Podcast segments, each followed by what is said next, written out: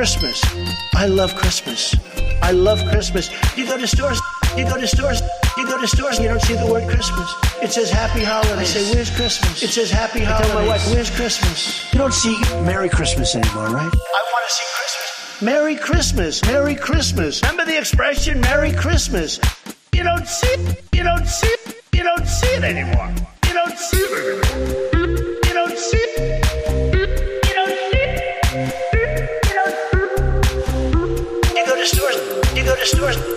Stores. You don't see the word Christmas. You go to stores. You go to stores. You go to stores. You don't see the word. You don't see the word.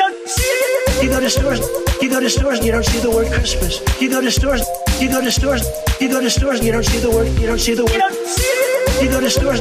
You go to stores. You don't see the word Christmas. You go to stores. You go to stores. You go to stores. You don't see the word. You don't see the. It. It says Happy Holidays all over. I say, Where's Christmas? I say, Where's Christmas?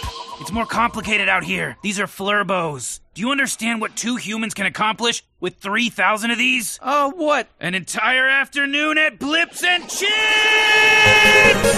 Oh, this place is the best. It's got beer, games, prizes, and you can never tell what time it is. You sold a gun to a murderer so you could play video games? Yeah, sure. I mean, if you spend all day shuffling words around, you can make anything sound bad, Morty. Here, check this out. Roy, what's wrong? I had a nightmare. I was with an old man. He put a helmet on me. It's just a fever. Get some sleep. I don't want you missing school on Monday. I want you kids to look around you today and think about your future. Now is the time in your life when anything is possible. Spiraling perfectly, it's going to be caught by Roy Parsons. Roy Parsons is at the 20. Now he's at the 10. Nothing can stop Roy the Rocket. Touchdown! I just think it's time to get realistic. Have you talked to my father about the carpet store? Roy? Had we caught it sooner. Well, hindsight is 2020, Roy. What's important is that we move quickly. I'm not ready to die. You're not going to.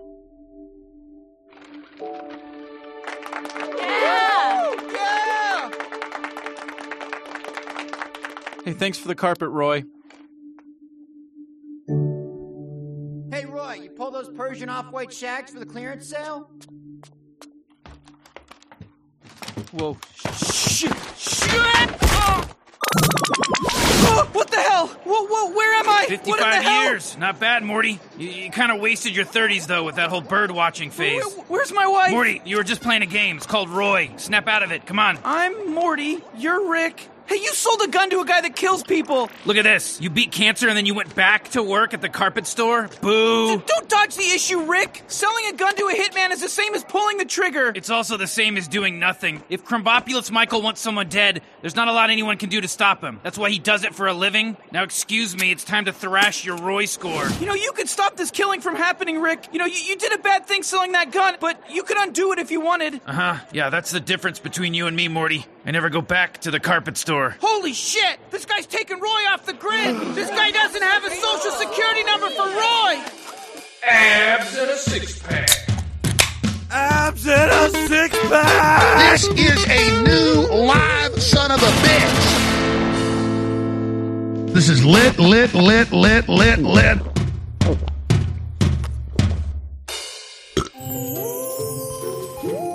Kids! Don't be bad outside my store! I keep a nice store! Give it up, old man! We're just cool, bad kids doing young stuff! you guys want to do more skateboard moves? Which ones? The rad ones, that's which. How are you kids? Did you know your grandpa's trying to get your attention? Yeah, yeah, screw off, weirdo. Grandson, what, what what's that mean? He's one of those cult people. They worship some psycho named Roy that says he's everybody's grandpa. So, what do you want to do today? Eat some snacks and maybe let me kiss you finally? You know, with my mouth and stuff? This is going on right now. L- let's go check it out. Oh, jeez. Come on, just for fun, you know? No, that's not what I'm. You guys keep thinking I'm a religious leader. This isn't a religion. This is actual truth. I'm a scientist in real life, but this isn't real life. This is a video game. You, you, you at least understand that much, right? This is a video game. But you said I'm your grandson! I'm saying everyone is, everyone here, everyone in this world but me. You're all my grandson. Your name is Morty. You're stuck in a video game, and I'm here to get you out. What about me? Am I your grandson? I just said everyone is. Wow, incredible. Okay, okay, but don't react like that. It's not a religion. This is what is happening. You and me and your sister are at an arcade called Blips and Chitz. It's been taken over by terrorists, the power went out, the game restarted, and your identity has been splintered into all the non player characters. So I jacked in as Roy, that's the player character, to get you, my grandson Morty, out of the game before it's over and you die. Okay, question over here. Am I your grandson? Jesus, yes! Every single one of you is one five billionth of Morty. All of you, collectively, are Morty. It's 12, 21, 22, and this is another new live son of a bitch here with Sir A One Sauce, aka at zoon on Agenda Social. What's going on, buddy? Hey man, I'm just wrapping presents. I'm trying to get ready and get caught up for the year end to, to be approachable. So uh, I'm just kind of hanging out to the end of the day and just trying to get my relax on. How about Nice. Uh, yeah, pretty much the same thing. That's um, yeah, it's Christmas time. People are doing Christmas things. Uh, there's Chris. There's there's j- uh, jingles and bingles and human and humanity is coming together to save capitalism, like yes. we do every year. Oh yes, yes, to, to give it a reason to exist. And uh, I love Christmas. Bing, bing, bing, That's so funny. yes. Uh, but you, I, I pulled that intro because you brought up the universal consciousness uh, concept, or not universally necessarily, but the idea that the human race is one collective conscious, at least. You Yeah, brought, I- and you I brought that- it. You brought it up in relation to that Rick and Morty episode where Morty's stuck in the game Roy as all the characters. Right. Yeah. Um. Uh. This is a. This is kind of like a, a something I've been kind of working on in my mind for a little bit in terms of like an idea that I'm letting kind of mature before I record an episode on the on the topic itself, which is like a a universally pervasive consciousness like through everything like not just humans but well mostly humans because at least we can get feedback from humans but like universal consciousness through through everything that that there is a, a, a singular consciousness that's pervasive through all what appears to be separate entities. So, uh, and then this Rick and Morty episode, like I was rewatching the season because I was like, usually I do that at least like after the first, or after the season's over for that season, then I'll rewatch it again because there's so much I know I missed in terms of the story arc. And that episode, episode three, was one here in the most recent season six was one that was just like, what? My ears just really perked up again. I'm like, Yeah. I started listening to that and I was like, man, they, you know, these guys are are are uh, in terms of like philosophical uh, concept, you know, uh, display. Uh, they're pretty deep actually for a, an adult cartoon. So, uh, I mean, and I know they tie it into a more lighter subject matter of like being in a video game, but uh, but it's still like it, it's like a seed that gets planted in the mind, you know. So it's kind of like it's a fun topic to springboard off of, and I've, I've already been natively thinking about it for a while before it stood out. So Yeah, I, I, I guess, and I'm just noticing now. This is the first time I'm looking at your clip list, and I can see you have like a bunch of the same. Uh, we've pulled a bunch of the same source material, so that's good. We're we're, we're cool. on the same wavelength. Um, Yeah. but yeah, I, I guess the first experience I had of that was like um, like a ego death experience, and that like the afterglow of that experience, where you feel like you are everyone around you. Um, Mhm. uh, lasted a couple of weeks, but I didn't have the um, any concept or or backstory there ahead of time to maybe make it make sense, and so I just thought I was insane for a long time, and then discovering uh, that actually, you know, this has been talked about for thousands of years, and finding people like uh, Alan Watts and Ram Dass and McKenna like break these ideas down was made me just like, oh shit, it's like not only am like it's like this is not a unique experience to me that like you know you everybody on one level is the same person or the same being because Mhm. you definitely have that like they call it satori I guess the feeling of it's all one for sure yeah, totally. I mean, I've I've had that that feeling before too, and you know, it's it kind of it comes on and then it dims, and then sometimes it comes back, and um and and so just like being able to to like you know, I've had my own experiences back earlier, uh, and um, you know, probably starting when I was nineteen-ish or so, um, and uh, uh, just abstract thought, really, and um, and uh, it being able to bring something back from you know one of those um, types of uh, experiences because it's really difficult, right? Because it's such a fluid moment. And uh, so, actually, attaching a label usually is very, very difficult because you know the totality of it was was dynamic. So, how do you describe something that's dynamic with static words? You know, it's like it doesn't. It's a hard medium to like give description to without going unendingly like too long. it's like, um, but uh, but yeah, those guys break it down. Uh, I thought that uh, the the the vehicle of the idea was was nestled within the episode of Rick and Morty, and um, and then there's you know, like some things too that you know there's there's different scripture verses. Uh, I only know of one really kind of off the top that that is completely um, in alignment with with how this concept is and what I feel it is that you know we're all experiencing whether we're aware of it or not and um, you know it's just something that uh, you know, sometimes you got to have some parts that are off and some parts that are on in order to have the to see like the distinction. And then like it just it's something that just kind of changes over time. You know, some people uh, become aware of it, and some people, you know, maybe it dims like you had in your experience. But I mean, I wouldn't say it's crazy. Uh, I think it's a kind of a beautiful thing that unfolds before us. But well, not but, but and But. also, yeah. Ass. uh, so um, it's just uh, I think I don't know. It's just something that I'm kind of what I what I'm enjoying doing at this stage in my life is to just kind of document uh, or try to write down or narrate uh, you know description of what I'm you know the the imaginations that are running through my head because it's like you know I sometimes think that it's it's not my imagination like I'm just kind of like a TV and there's a signal that's coming through and you know and that's that that's the picture that I see whenever I'm daydreaming or something. It's like it's not necessarily my my brain at work. It's just like tuning into a signal, and uh, and so like It's, I like it's writing way too uni- down. It's way too universal of a experience to to be, um, you know, just like some kind of um, hallucination or or vision. It's not like that's like kind of what I was getting at is like it's not like unique to the individual. Anybody can have that experience theoretically, and people have for a long time. Um, Yes. Now, Servo And in the, that's chat, beautiful thing. Servo in the chat is asking if you know about Indra's Net. I think that's what he said. What do you call Indra's Net. Yeah, it? actually, Endersnet.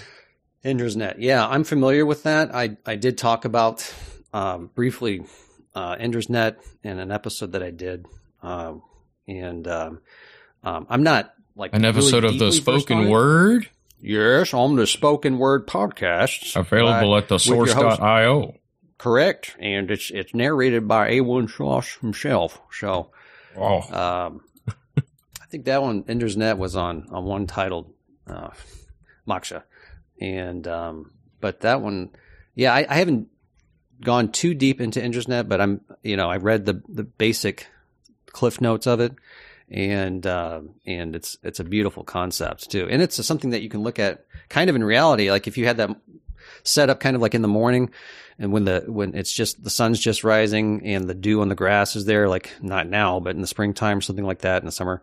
And uh and you see all the the beads of water on the on the blades of grass and they all reflect off of each other. And it's like uh you know looking at one you can find pictures online it's like a, a picture of infinity. So just on that one bead on the grass. So Indra's Net's kind of like that kind of concept where it's a, a beautiful representation of a higher level of higher order thinking or construct that we attribute to you know God or the gods or however it is you want to describe that something that's above us that we're part of There is no God. No God, no God, no God, no God.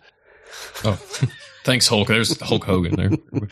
Um, I I pulled a clip uh, real quick of it's one minute. It's Alex Jones on the human species hive mind. Okay. We're made the image of our creator. Our brain is able to tune into the lowest dimension, the highest dimension. Humans are basically really powerful creatures that can live right close to suns. They're highly radioactive. Nothing else can live this close. We have very short lives because we're like a hive organism that actually lives second to second in the space time continuum. It's like 100 years. It's a second. And we transmit our data up to be able to live next to like these Stargate jump gates that are that are suns. So because we live so close to these suns, we only have like milliseconds to be alive.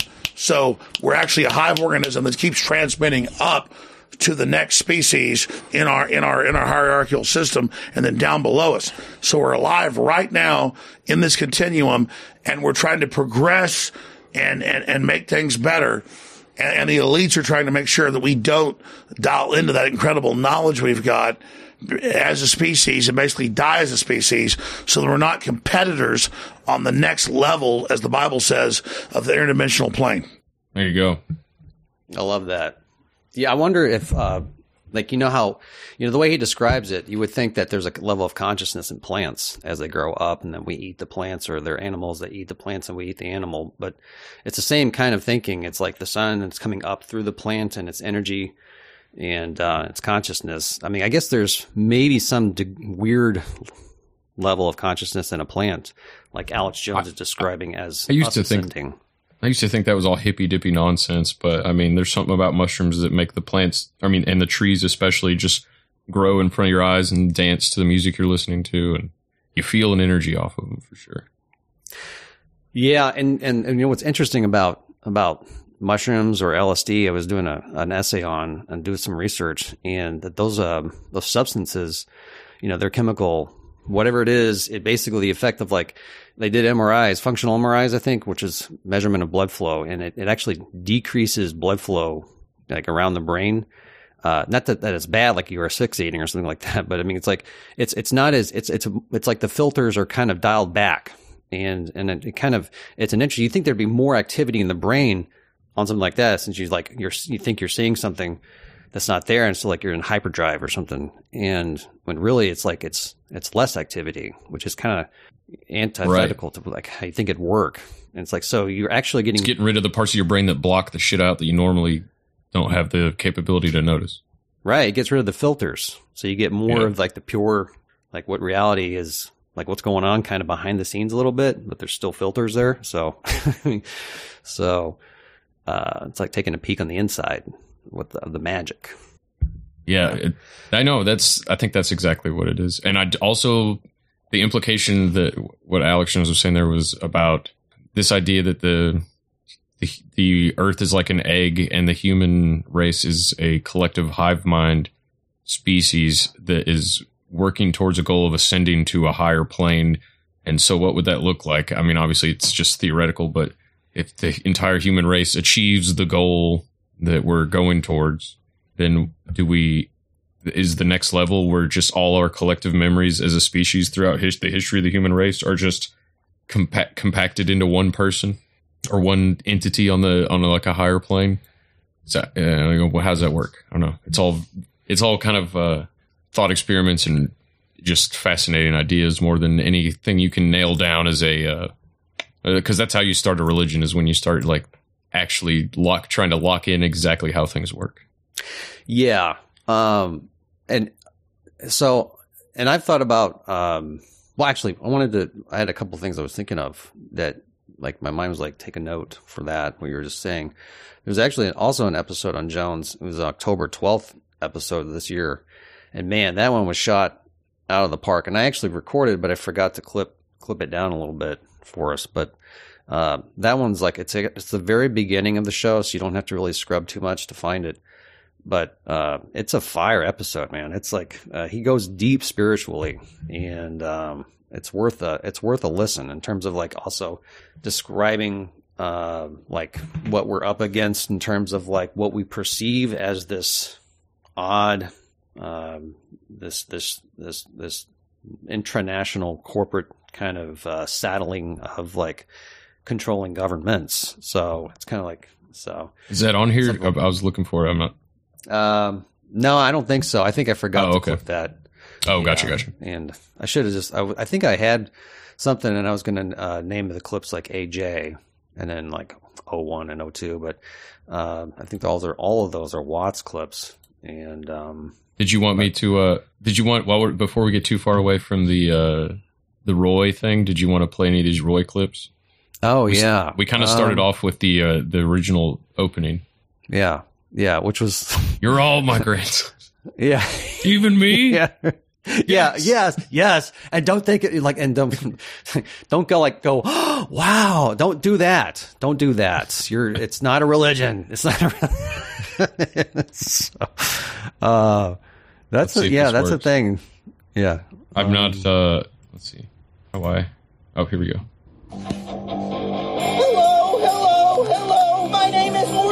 A 14 year old boy in a video game.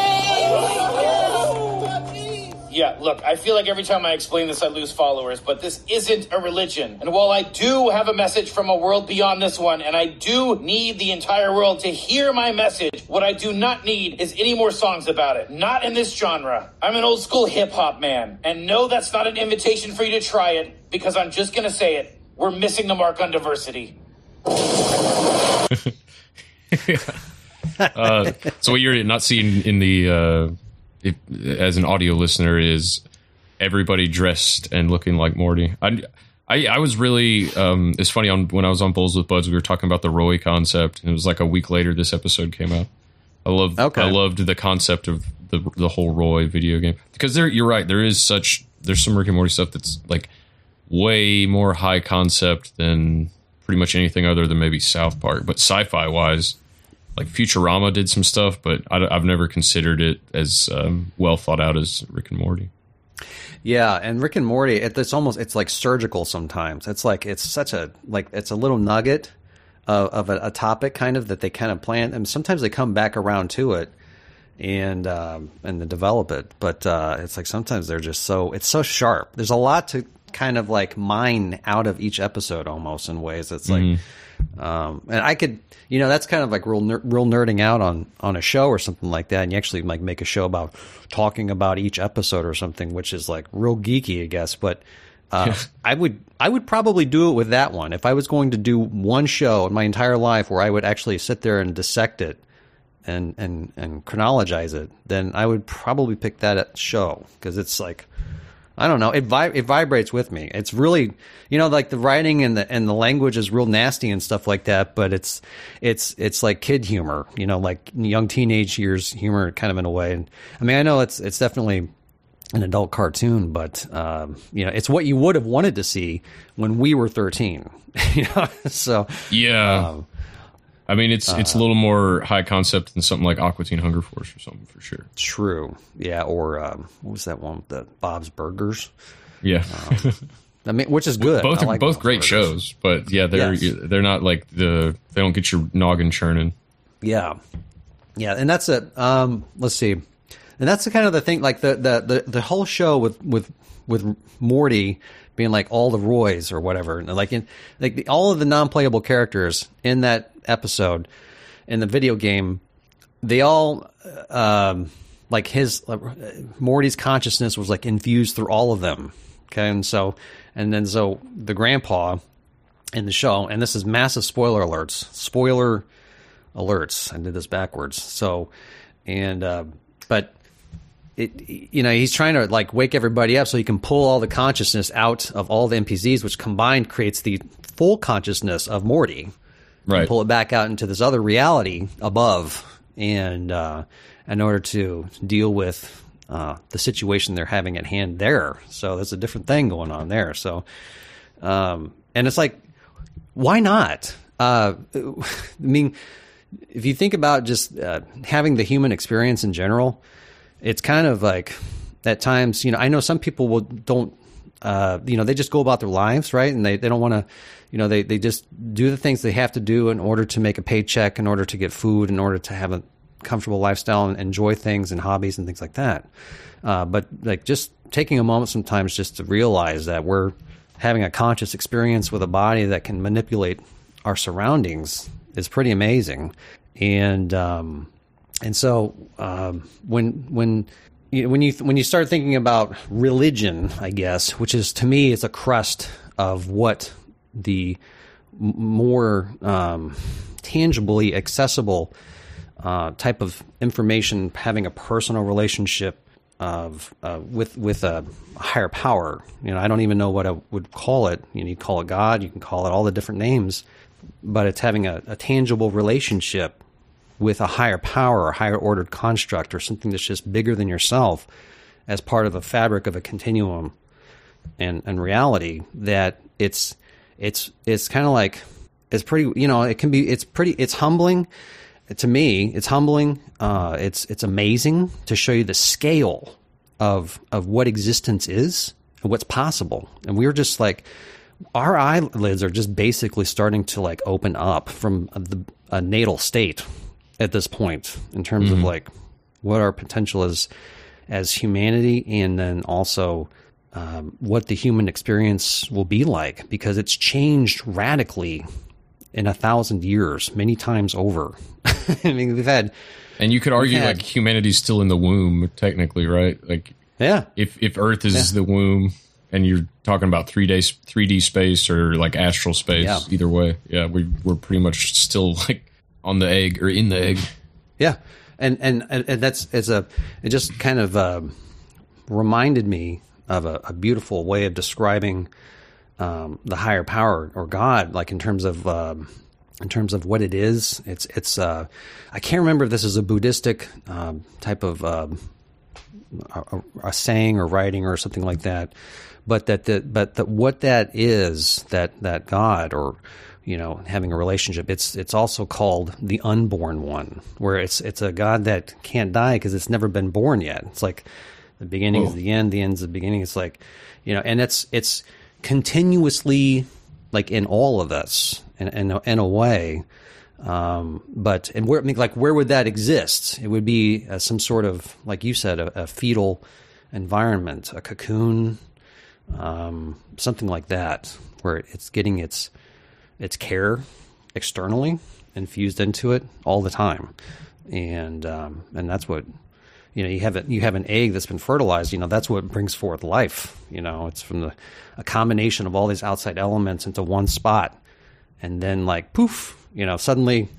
I mean, you know, we we're like we can definitely tell yes the sperm gets into the egg and then they the things combine and then they have this the DNA and they separate and the chromosomes get all paired up and lined up with their cards real well and the dealer starts you know throwing out playing blackjack and stuff like that. And and uh, it's like uh, we can watch all these steps up to the point where it's it birthed but we don't know why DNA is written the way it is. Um, so and what makes it so unique, but yet so comp- like almost identical in some ways with like plant matter. Like they do a DNA analysis in terms of how the profiles line up, and we're like identical in ninety percent of ways to like things that don't look like humans. Like they're just uh, different kinds of of life, uh, whether that be plant or animal or, or insect. I don't know, but there's a lot of overlap in terms of what life is constructed from with DNA, and um, it's like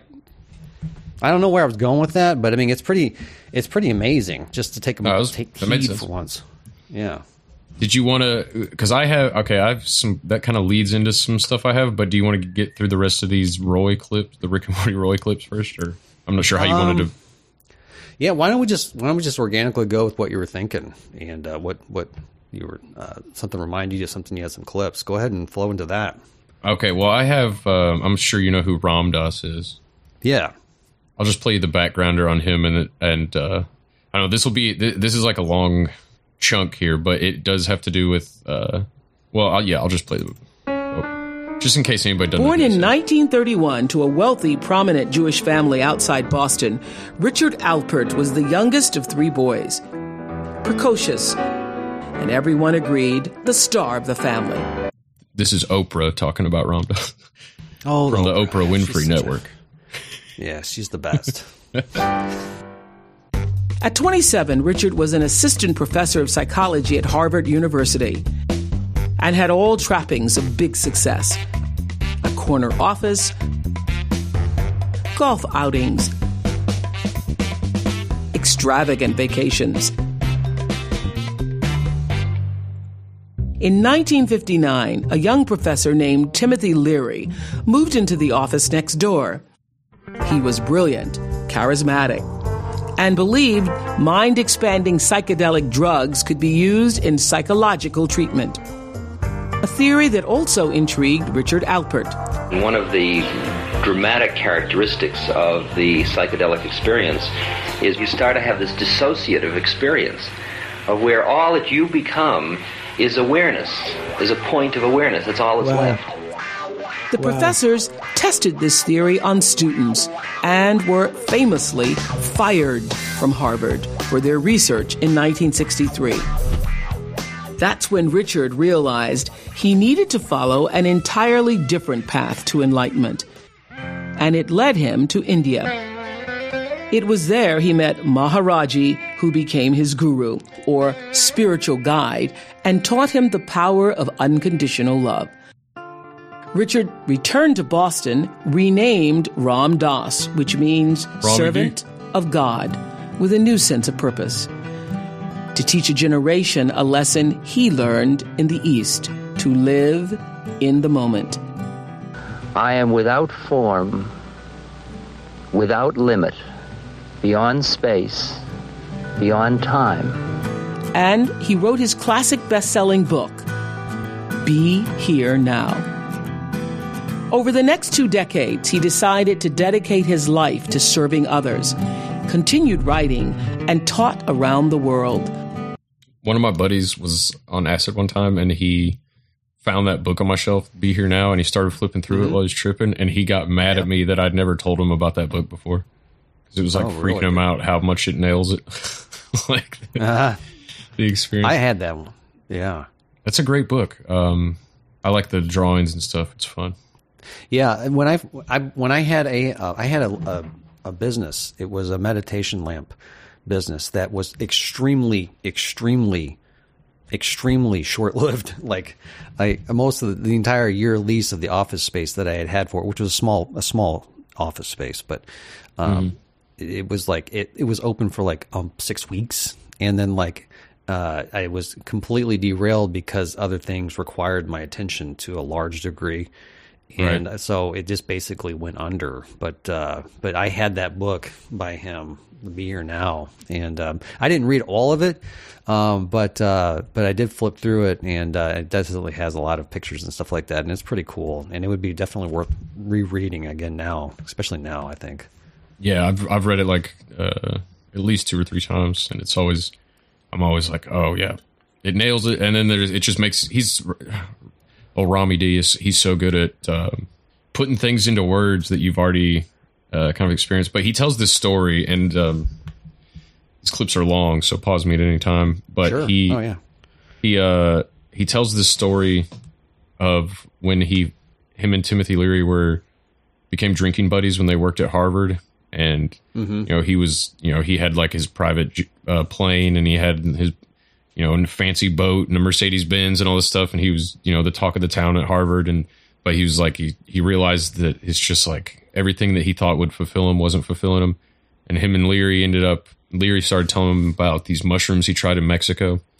And so then one day he goes over to Timothy Leary's house and tries like synthetic psilocybin in pill form.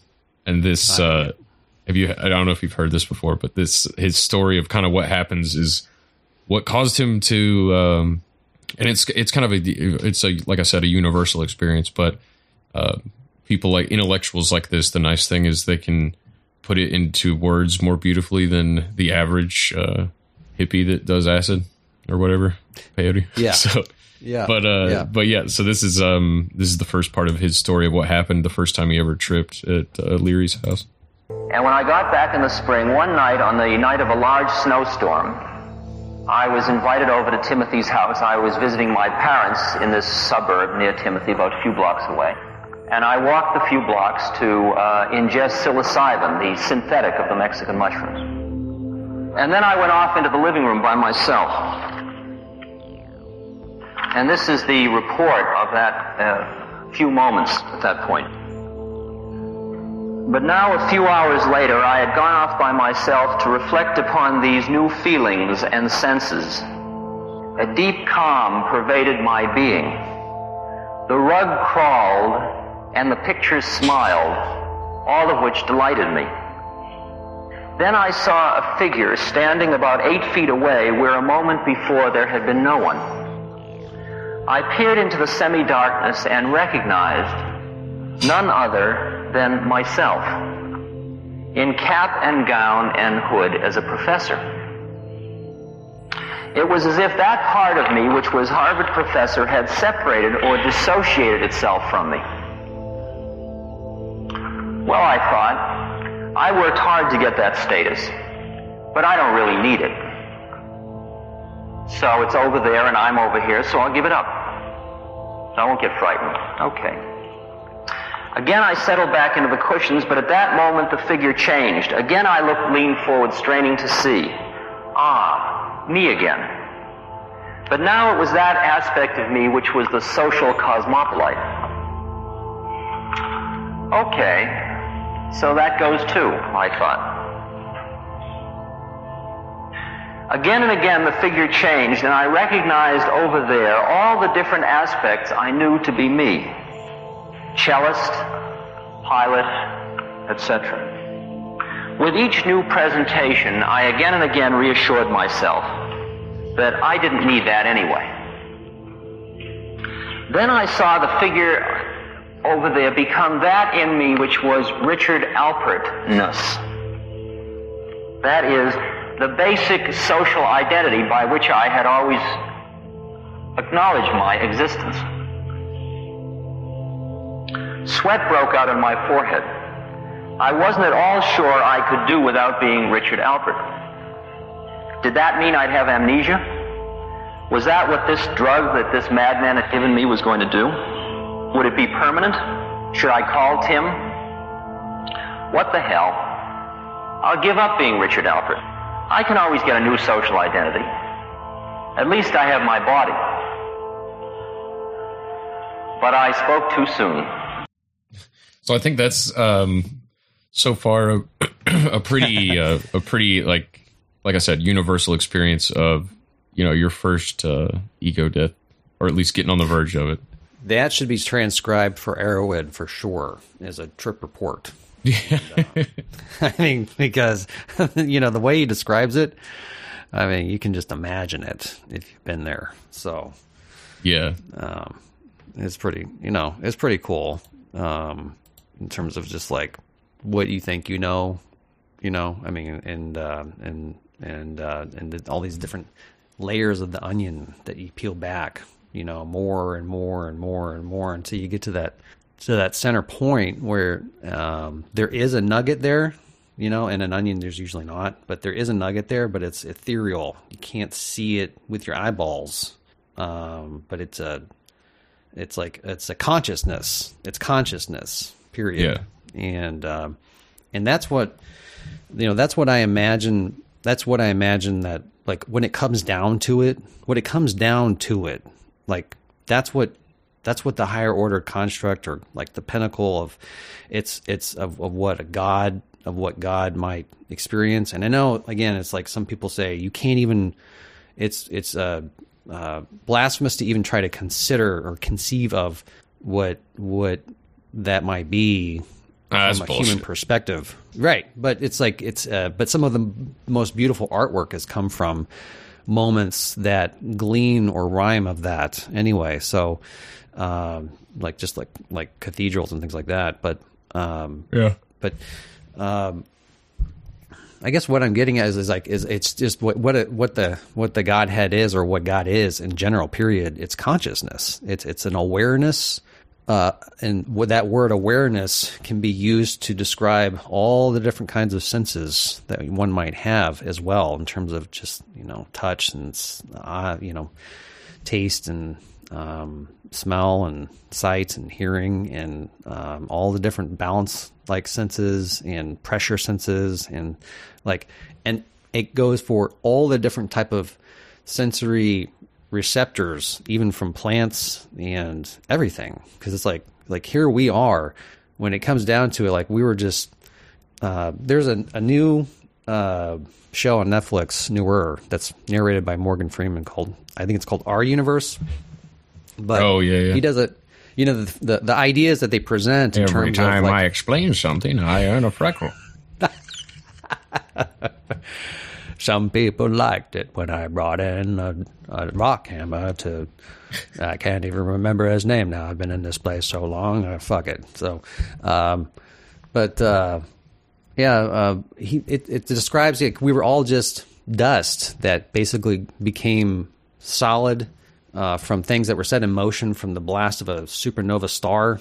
You know, billions of years away in terms of like just the movement the energy itself of the universe as it as it uh, you know went through inflation and then went through condens- condensation periods and uh, where things had time to cool off a little bit and solids formed and all that kind of stuff. And and and some people may or may not believe that. I, I think that you know that the the scientific aspect of it, which is kind of like really analytical, is like the left logic processing side uh, result of the brain, and then you have like the mythological portion of the Bible or other creationism stories um, that that kind of reflect more of like um, legend and mythology and, and things that go back eons, and and there's that kind of artistic vein to it too. And I think that you, they're both right. It's just that there's a combination of it in a way that spans time that we just can't even comprehend and we don't even we're just scratching the surface of it really see this is all we can just see at this point so i'm sure there's an edge to the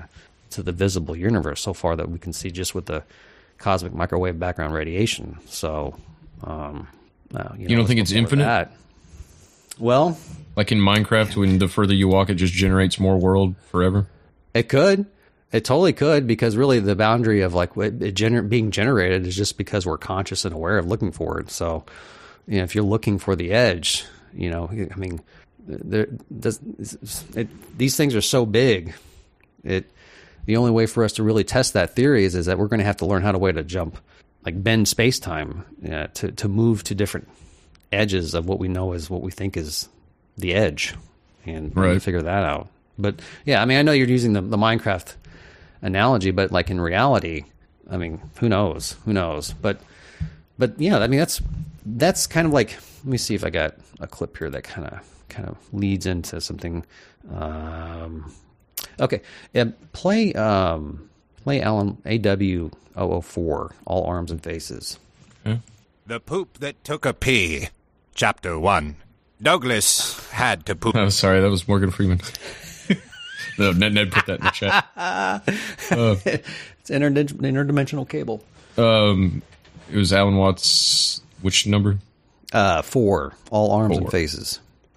in man is also fundamental to the universe.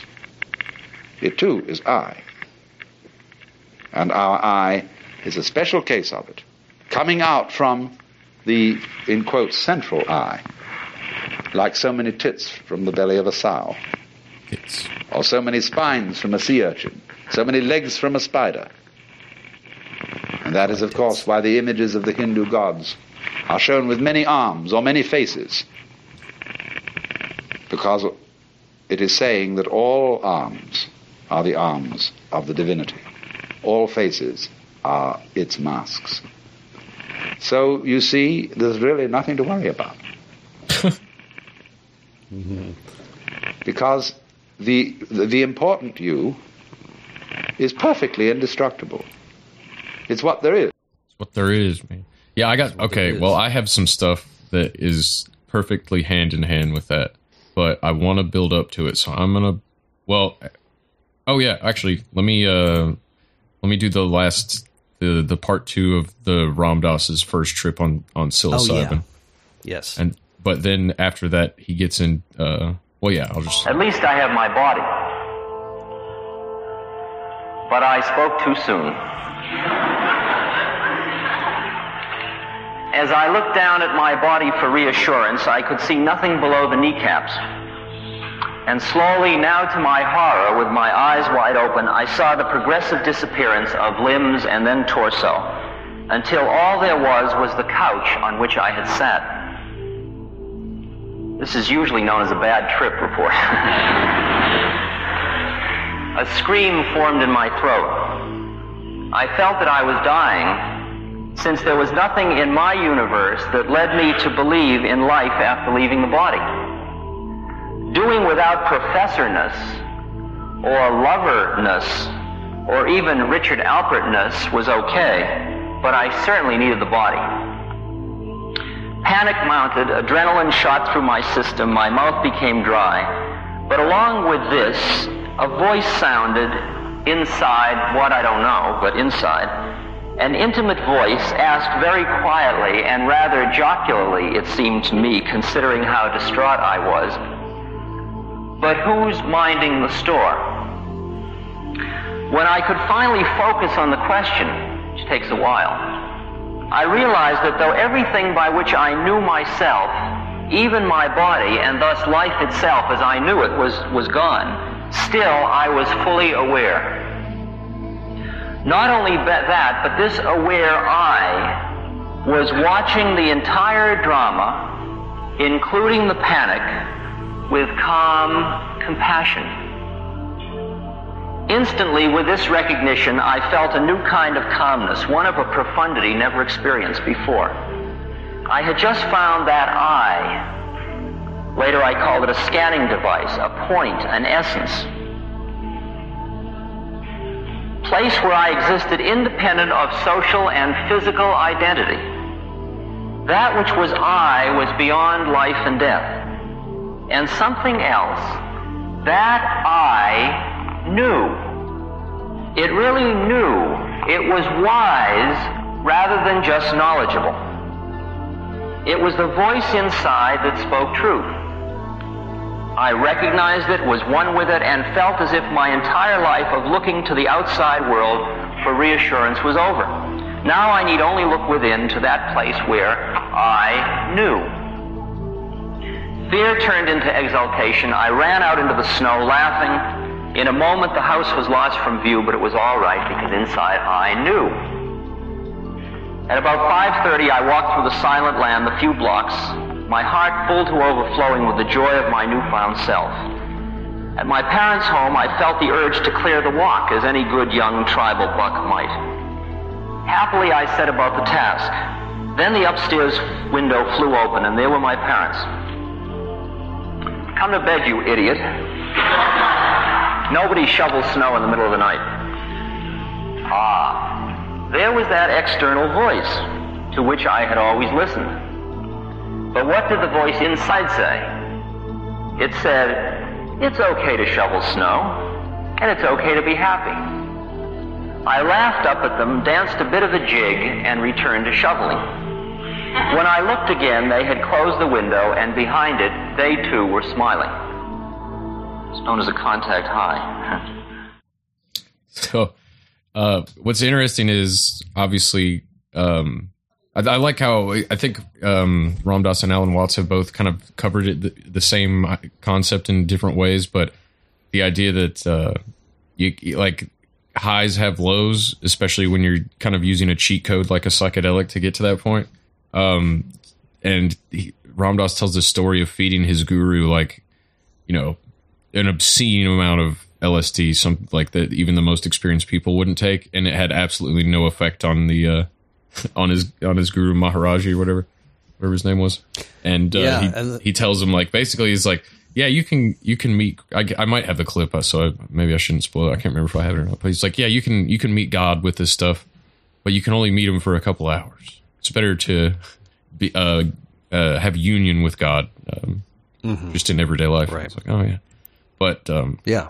So this this I, uh, that was like um, I guess I just had those as a setup because one thing John from John Breaks Bad News and a couple other people have said is like when you guys get into this type of shit on your show, I never have any idea what you're talking about. So you need to have like some uh, training wheels episodes so that people like me can follow what the hell you're talking about. So that, I Yeah. that's why I kind of had Yeah. such a build up to like um, how Ram Dass came to what he's talking about here. But he talks about the dial of consciousness, just how you were talking about a, a TV, like you have, like you pick up a signal, and um, Ram Dass talks about uh, you know your dial on TV. You you go to different channels, and these are after like the first three superficial channels of seeing someone as based on their personality or based on their status or based on their um, astral body, like if you believe in astrology, like you know Sagittarius or Cancer or Taurus or whatever.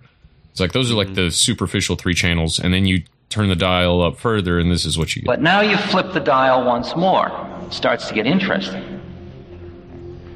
Now, if you flip the dial and look into another person's eyes, you flip the dial inside your own being and look into another person's eyes, what you see is another being looking back at you. Inside an astral configuration, a personality, and a body. You in there? I'm in here. How did you get into that one? And you see what the Christians call soul. You see another soul. You see another being just like you. No different, just like you, just another being. And that you see that all the individual differences are all of the stuff in which this being is encased. Now, you could almost be comfortable with that one, but we unfortunately must flick the dial a few more times. I mean, I must take you the whole journey. You flick the next dial, and what you see when you look into someone else's eyes is you see yourself looking at yourself, looking at yourself. Because on that plane, there is only one of it. It is one awareness that is in a multiplicity of forms. And finally, if you allow me to flick the dial just once more, if you haven't given up completely yet, you flip the dial once more, and you disappear, and I disappear, and the dial disappears. And we're dealing with what the Buddhists call void, or in the New Testament, before the Word. That is, before the vibratory uniqueness.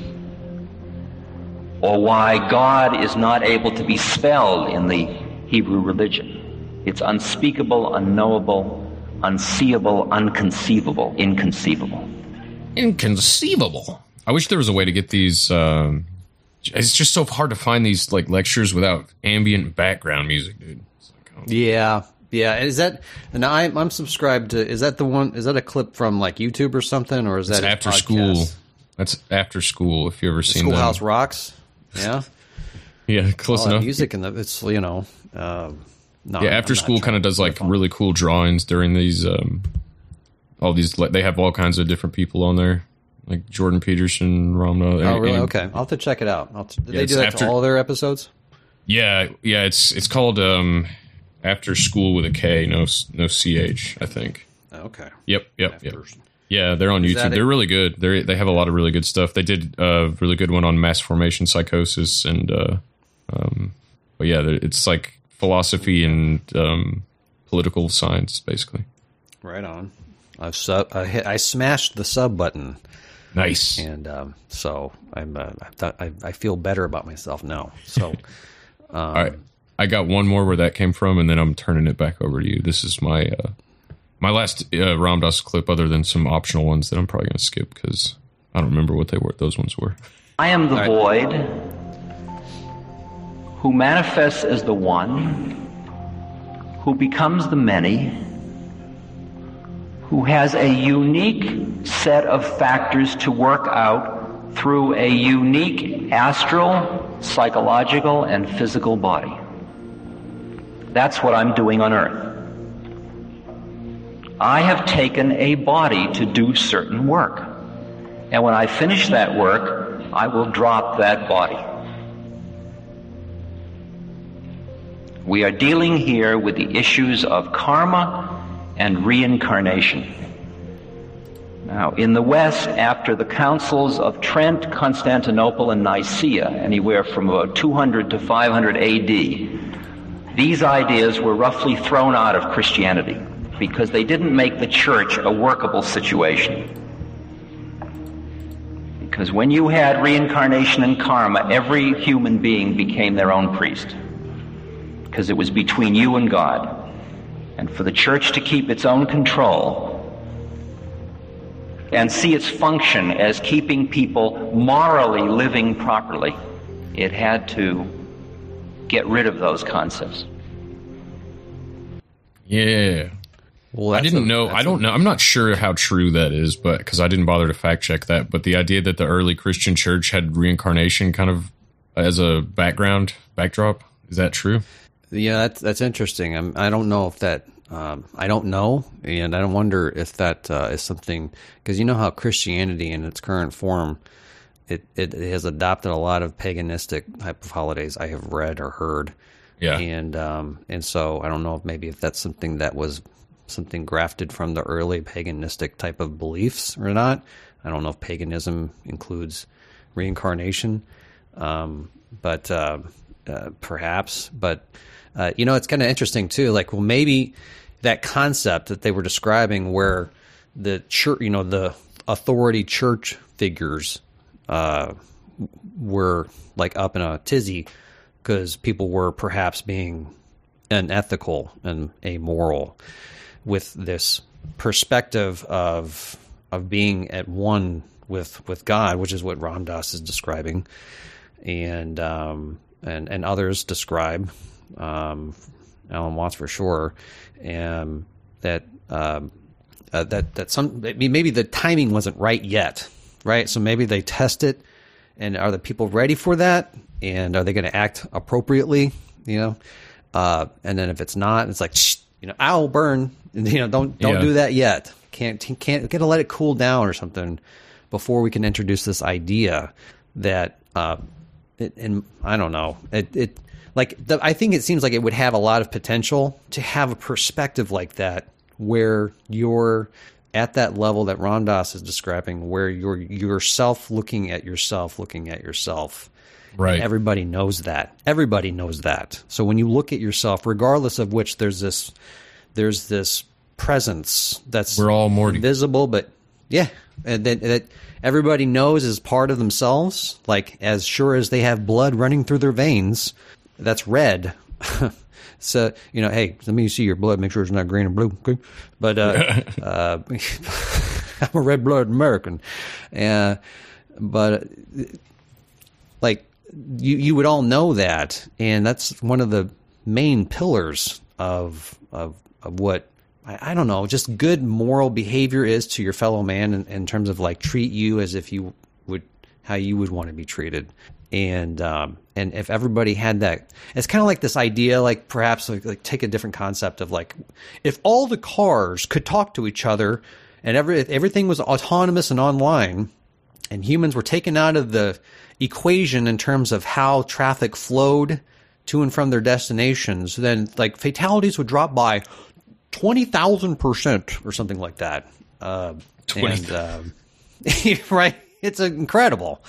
Not hundred percent, twenty thousand percent, and uh, I mean we're going quantum people. I mean, when you get- said if cars could talk to each other, I was thought you were talking about Pixar. Like they made like four well, of they- those Cars movies. Well, you get down to 20,000% at that level, cars will be talking to each other with faces. So, for Ooh. sure. Yeah. Um, you can dial up, uh, you know, use the knob and dial up uh, out of that kind of uh, weird space and into the one where it's just regular looking cars, but they're electronically talking to each other. And, uh, but like if people could do that, where they have this knowing that they harbor, their body is a vessel through which energy moves. And it's a consciousness that moves through it, you know. And some people are somewhat conscious, and some people are really conscious, and there's all levels of consciousness, right? And some people are just barely getting through the day, and and uh, and it's a struggle. Uh, it's their struggle. And Mein Kampf. Um, hey, hey, I actually have that. I actually have that book on uh, in my as part of my collection, in addition to the uh, the Unabomber Manifesto. I think Yeah, these they're are right next to important be here now. Yeah.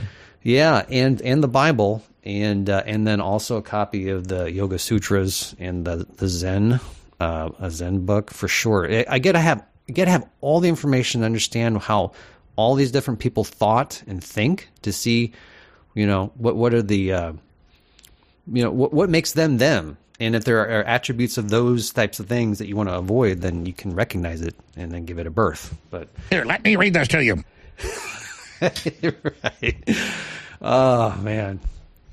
Um Yeah, I, you know, the other day, I think the best way I could analogize or, or try to p- provide a description of universal consciousness, where what we're describing is is like everything's uh, everybody's Morty, right? Yeah. And and it's like Morty is just an example or another uh, way of, of putting a, a face to a name or a label to consciousness. Morty's consciousness represents consciousness in this construct. And if you had like a big block of cheese, okay, like a big two pound block of cheese, and we're going to call that Morty, okay, but then we put that big block of cheese and we put it through a cheese grater, and now we have Oh, it's free like a piece of cheese.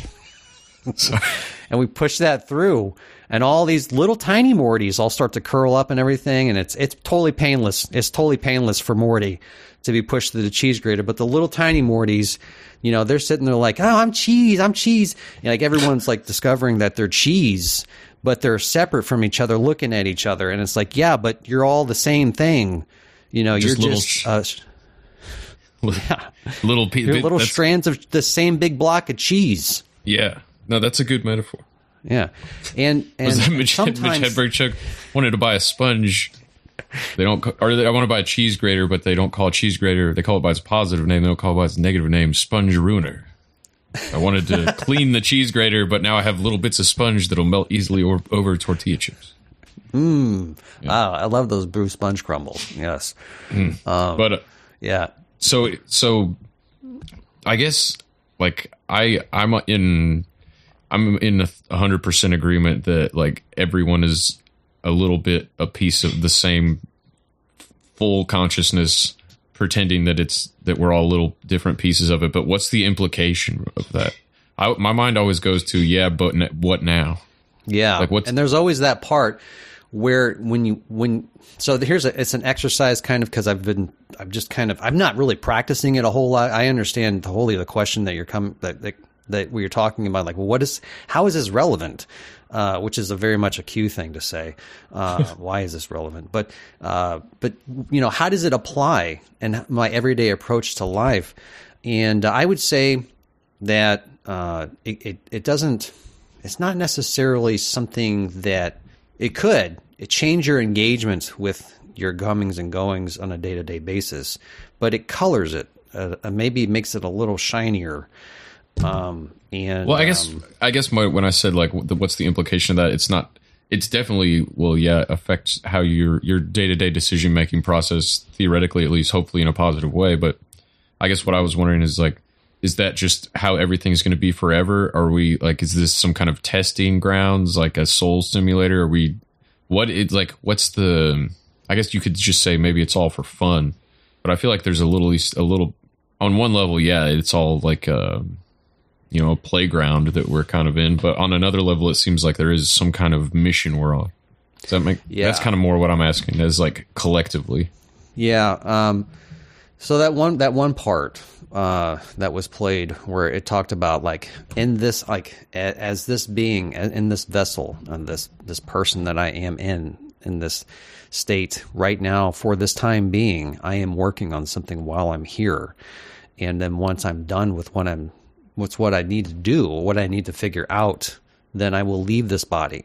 You know that's what Ram Dass was saying. And so I think that it, it, it's um this is a um, in terms of what that means and implies um, it's a multi-layered answer. It's not a singular answer is is going to describe part of it uh, it's not going to describe all of it. And um, i would say to start um, well ask the question again that's what i would say what did say it again please Um. Okay, so I guess another way to well, what, what's the um, like is is this just uh how things are always going to be forever? Where we're just like, I mean, obviously, infinite God, God or whatever consciousness is infinite. So this is probably not the only like game in town. This thing we call Earth or whatever. Uh, there's probably multiple dimensions that are way crazier than we could even imagine imagining. But is this like the the point of of things is just fun, or are we like I like I, I guess yeah? What I'm asking is, what's the purpose? yeah I- and is I- I it is that- it is it leading towards an ultimate goal? I think really like I, what it comes down to is that just having the human experience or just having being conscious of something means that you have to exclude awareness of something else, right? You have to there has to be something excluded if you're going to focus your attention and consciousness on something. And so that's what the human state is like. It's it's a very narrowed uh, state of consciousness that has access to very specific band frequencies, and you know we can sense certain molecules with certain sense organs, and we're we're we're doing something. Uh, going through an experience, and uh, it's all kind of processed in your brain. It's all process. It's all kind of. It's all processed in your brain, which is kind of like a, a quantum functioning type of, of a machine. That what it does is just simply still undescribable in terms of how it we process information and then we give output into our reality uh, and why. Uh, sometimes we still don't even know why, and that's what that one episode uh, with the bull after bull, bulls with buds, uh, TJ was kind of interesting to hear about the development of AI and uh, taking rather than the uh, inference or deduction type of methodology, which is great for looking at things retrospectively and deducing and finding efficiencies, which is to eliminate waste, uh, which has a, a fatal end, unfortunately, by the way he was describing it, ultimately, if he continued down that road. And then to, to use AI in terms of like, to, as, as Sir Spencer described it succinctly in a way that uh, would be like uh, taking advantage of the power of the autists who utilize or an artistic person that who utilizes more of their right-sided brain power to understand the world around them. And so that's why their perspective is quite different as compared to what we would call normal. Um, that's why I would say they're on the spectrum. And um, and so you know we're all kind of like what I mean by that is that we're all kind of part of like working some kind of problem. And uh, and I think that the point of it is is that well you know since God is consciousness you know what are we going to do with it? You might as well do something kind of fun or interesting that's new and different. And I would think that there's too many possibilities to ever repeat something that I mean you can kind of rhyme with it and that's why there's deja vu but that there's it, it's it's just a, a continuous experience of consciousness and I think that just what like we're all kind of like maybe in a I don't know how like it would make sense to describe it in, in, a dimensional way, but like we're all in a class, right? In terms of like like a high school class or something. We're all kind of having the experience together, but it spans somewhere around hundred years, which is like the the bandwidth of like all human life on Earth right now is about a hundred year window of consciousness, and it kind of falls off, you know, and then new babies are born too. Um, but we're all having this novel experience, and our novel experience is continuing to change and shift and morph, and and uh, and I think that as we go forward, you know, it's it's going to change a lot. It's going to be amazing. There's going to definitely be probably some precarious times that appear before us, uh, but um, in my perspective of the power of the human spirit and consciousness, just in general, that that will rule over all else because. Um, uh, I'm not saying that there wouldn't be pain or anything like that to have to go through, to suffer through, to have experience of, but uh, that the, it's going to be uh, just experience for the sake of experience. And if you don't remember doing it before, which is what kind of reincarnation's about, then you have that new life. Uh, and you have this new experience, and you're never you're never really bored. So what's the point of it? I don't know. How long has it been going on? As far as we know, forever. So but we're right. still asking the question. For some reason, we we ask the question and then we kind of figure out like we start scratching the surface of the true answer and then like something cataclysmic happens and we've yeah.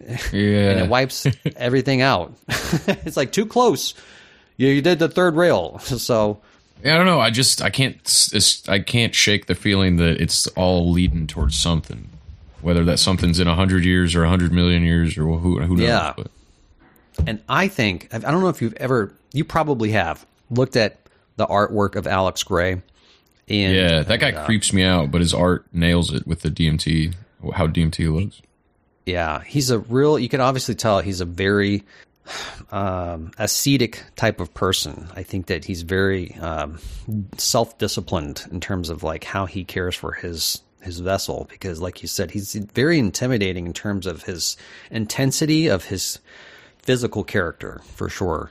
Uh, but his I mean, I wouldn't be surprised if him and his wife were doing like like some kind of weird rituals and stuff. Like, Oh yeah. I'm not Yeah. going all. I'm not accusing them of child sacrifice, but I'm not saying I'd be shocked. Oh, I wouldn't. Yeah, I wouldn't be surprised if they did, um, you know, magical uh, type of, Yeah.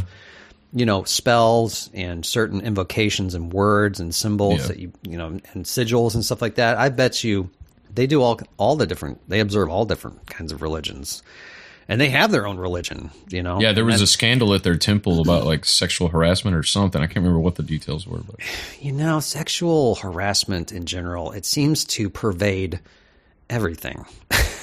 Like why why is it that like a cult, definitely cults for sure, always have this issue with like the leader of the cult like suddenly like, you know, boning all the the the wives of the other dudes that join and and the and the couples that kind of start, oh, they make sense. it's like the uh, the South Park um, Tiger Woods episode.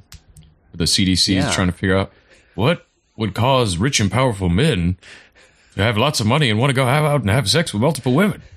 Damn it! I want answers. We know us normal heterosexual men only ever think of sex very infrequently and only with their wives. Oh yes, yes, of course, yeah. Yeah, yeah. So there's a little bit of that. Uh, Having a dick is definitely a factor. Yeah, I guess so. But it's not And our also- fault. Uh, anyway, we, didn't, um, we didn't ask to have a dick when we were born, you know, so it's not like you can choose. I have. Well, you have a bunch of Alan Watts, so let's get to some of yours because I have two Alan Watts clips. Okay. Um, I'm a. I I um. you know what?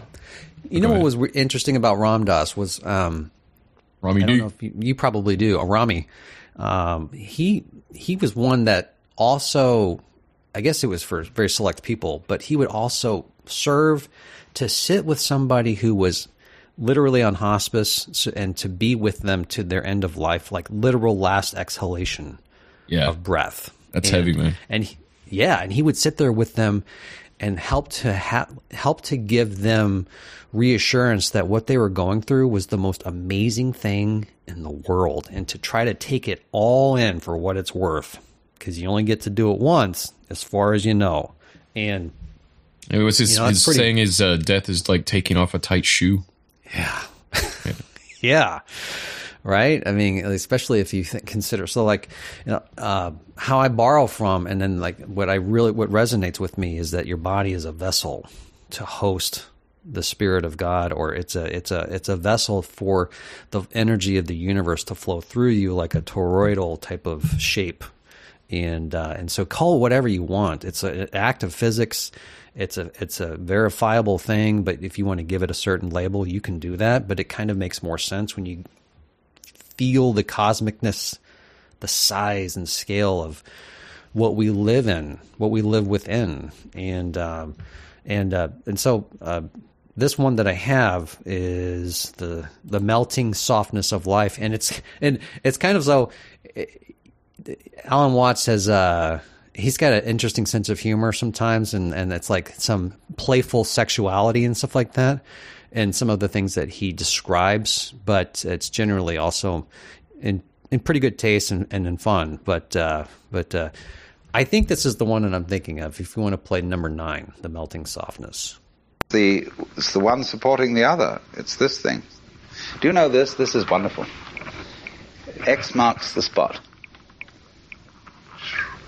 Imagine this going on and on. Supposing my finger were indefinitely long, both fingers, and they were doing this. See, they're just crossing each other. Now, on one side of it, it's a pair of scissors, and it cuts.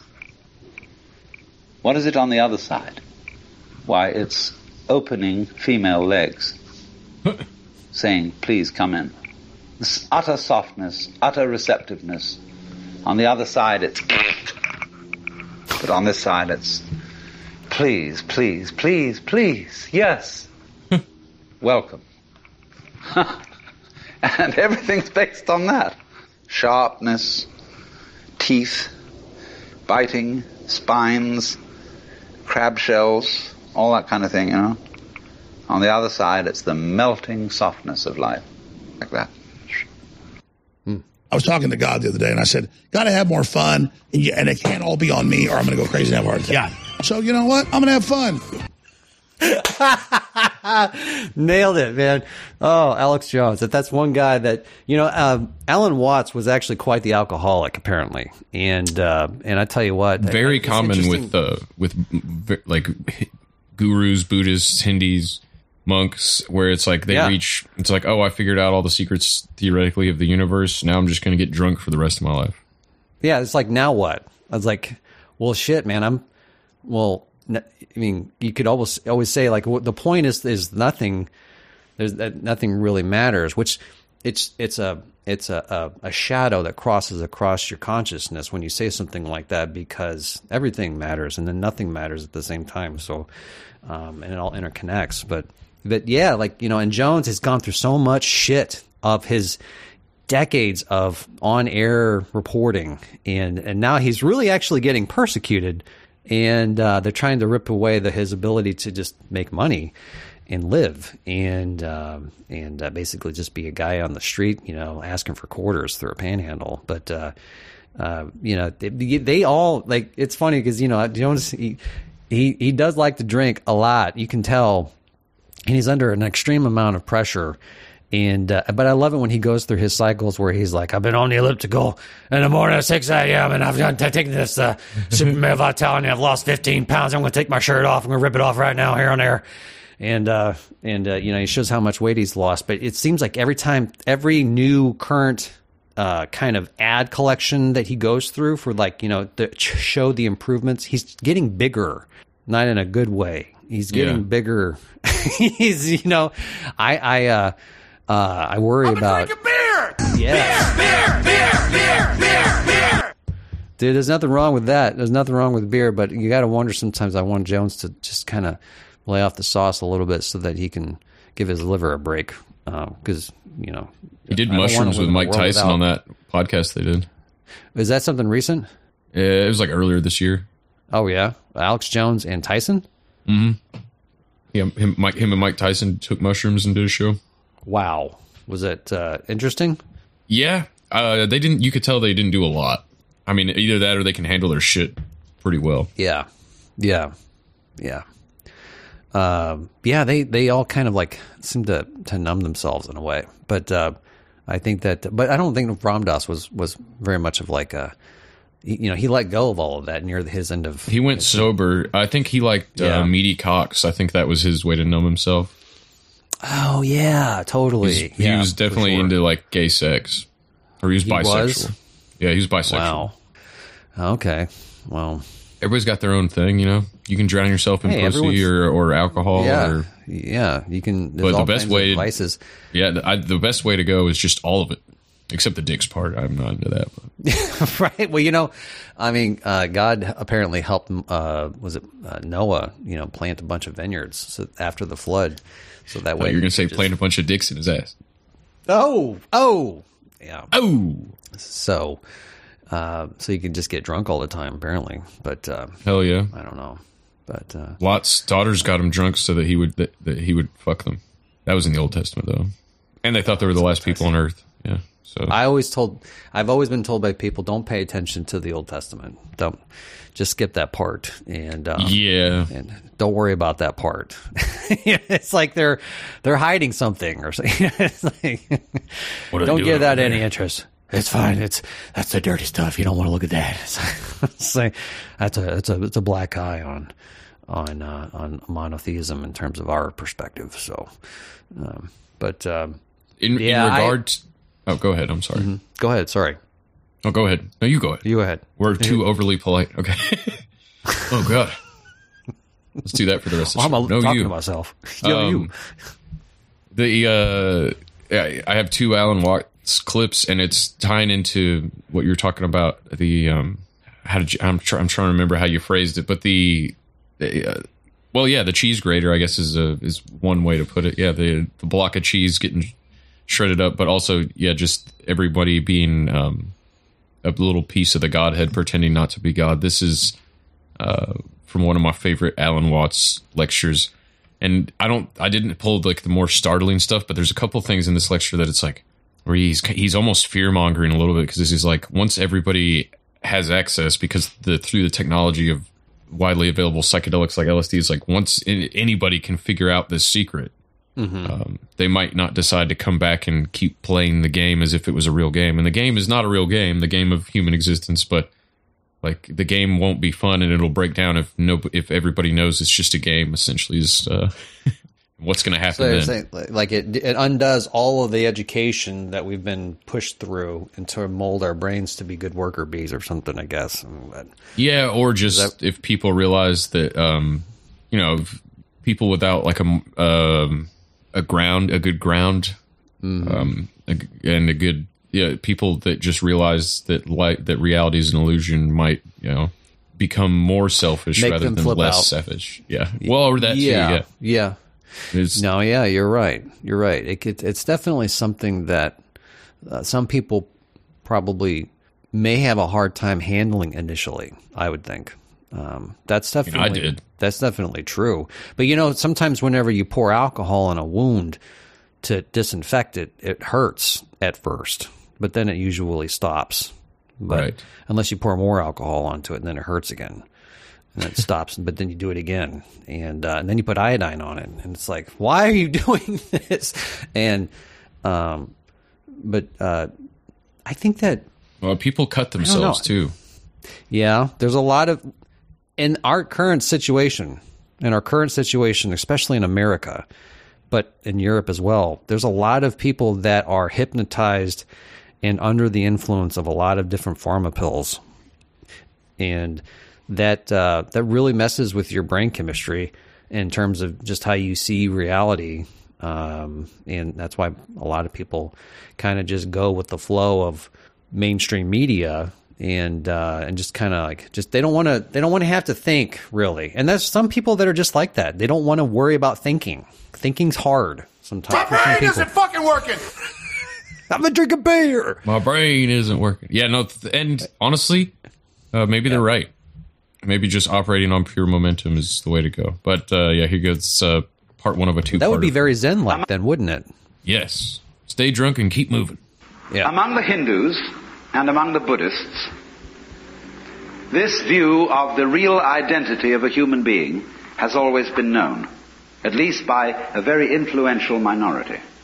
The central doctrine of the Hindu way of life, I call it that rather than a religion, is in Sanskrit tattvamasi. You're it. To put it in a kind of colloquial way. You're it. And it is the witch than which there is no witcher, which they call the Brahman, or the Atman with a capital A, meaning the self. You are only just kidding that you're just poor little me. See, the function of a guru, that is to say a spiritual teacher in India, is to look, give you a funny look in the eye. Because you come to him and say, Mr. Guru, I have problems. I, I, I suffer and uh, it's a mess and I can't control my mind and I'm miserable and depressed and so on. And he gives you a funny look. And you feel a bit nervous about the way he looks at you. Because he th- you know, he's reading your thoughts. And this man is a great magician. He can read everything that's in you. He knows right down into your unconscious, and you know all the dreadful things you've thought, and all the awful desires you have, and you are rather embarrassed that this man looks right through you and sees them all. But that's not what he's looking at. He's giving you a funny look for quite another reason altogether. Because he sees in you the Brahman, the Godhead, just claiming it's poor little me. And he's going to eventually, by all sorts of subtle techniques that are called in Sanskrit upaya, that in politics means chicanery, and in spiritual education means skillful pedagogy. He is going to try and kid you back into realizing who you really are. That's why he gives you a funny look. And why he seems to see right through you. As if to say, Shiva, old boy, don't kid me. I know who you are. But you're coming on beautifully in this act. that you're somebody else altogether. And I congratulate you. You're doing a wonderful job.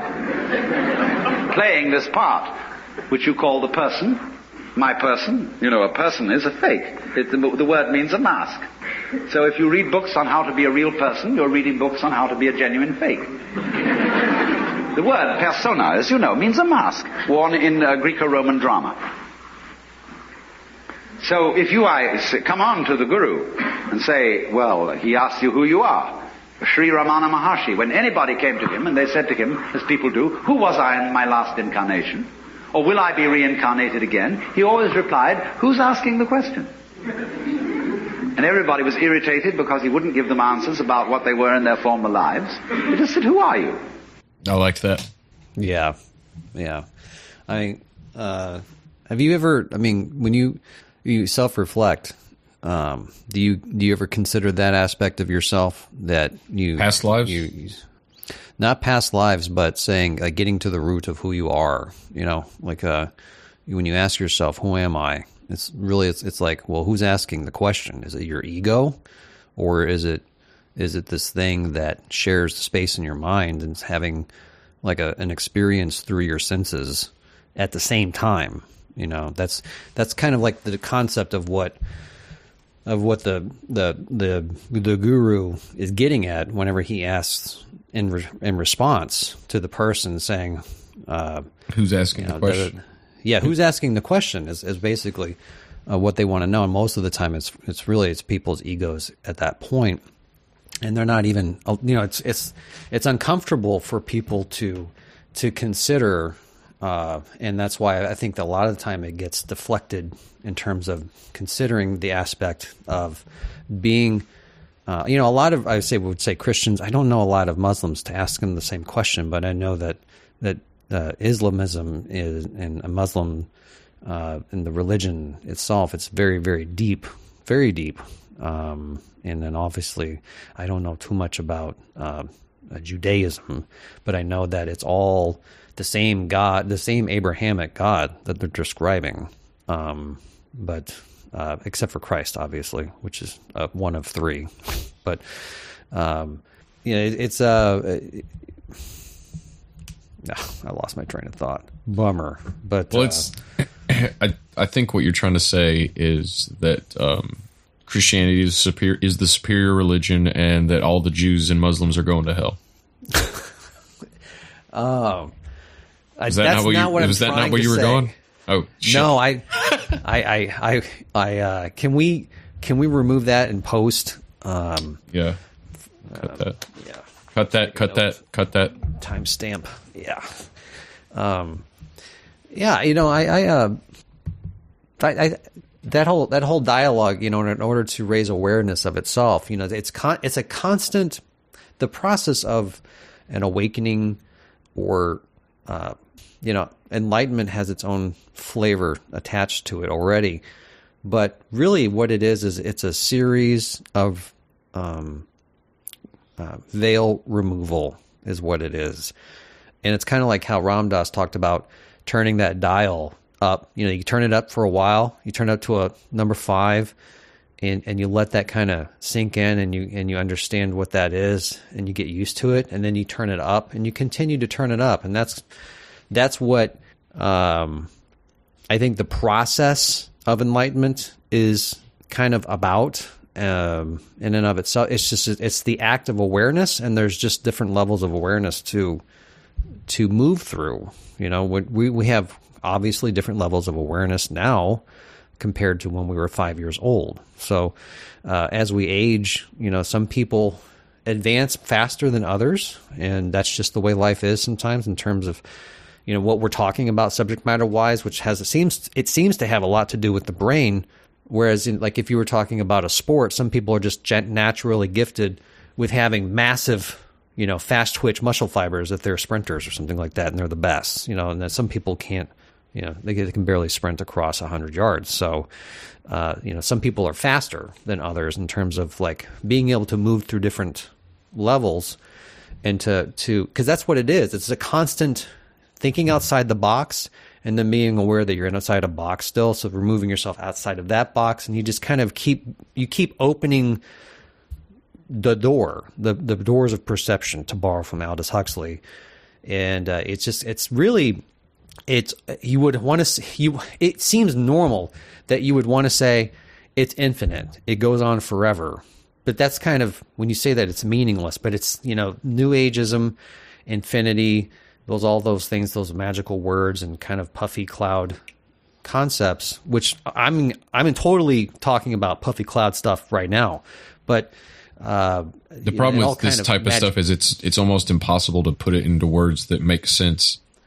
right because when you're describing you know words alan watts called words thinks they're they're Thinks. It's, it's a think yeah thinks t-h-i-n-k-s it's like a little snippet of something that you're looking at but in the in reality everything is connected.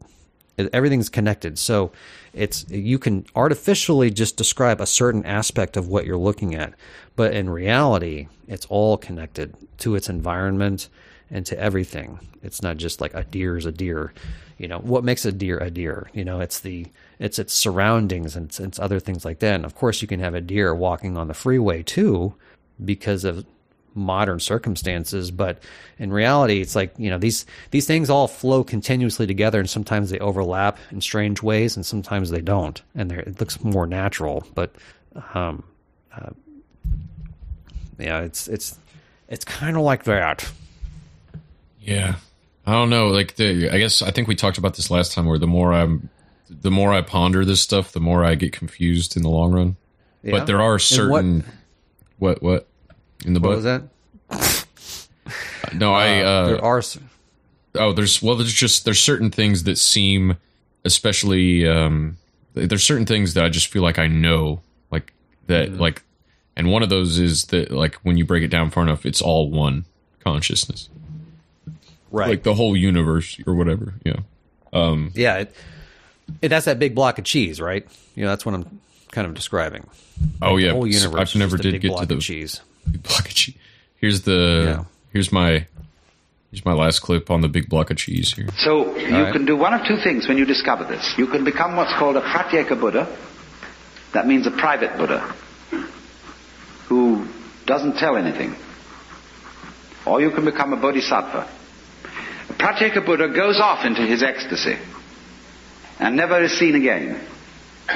Bodhisattva is come, one who comes back and appears in the everyday world and plays the game of the everyday world by the rules of the everyday world. But he brings with him upaya. He brings with him some way of showing that he's been on the journey, that he's come back, and he's going to let you in on the secret too. If you, if, if, if, you'll play it cool and also come back to join in the everyday life of everyday people. Because this is the rule. If the world is dramatic, if the world, as the Hindus say, is a big act put on by the divine self, one of the rules of coming on stage is that you don't come on as yourself. You come on as the part that you're going to play.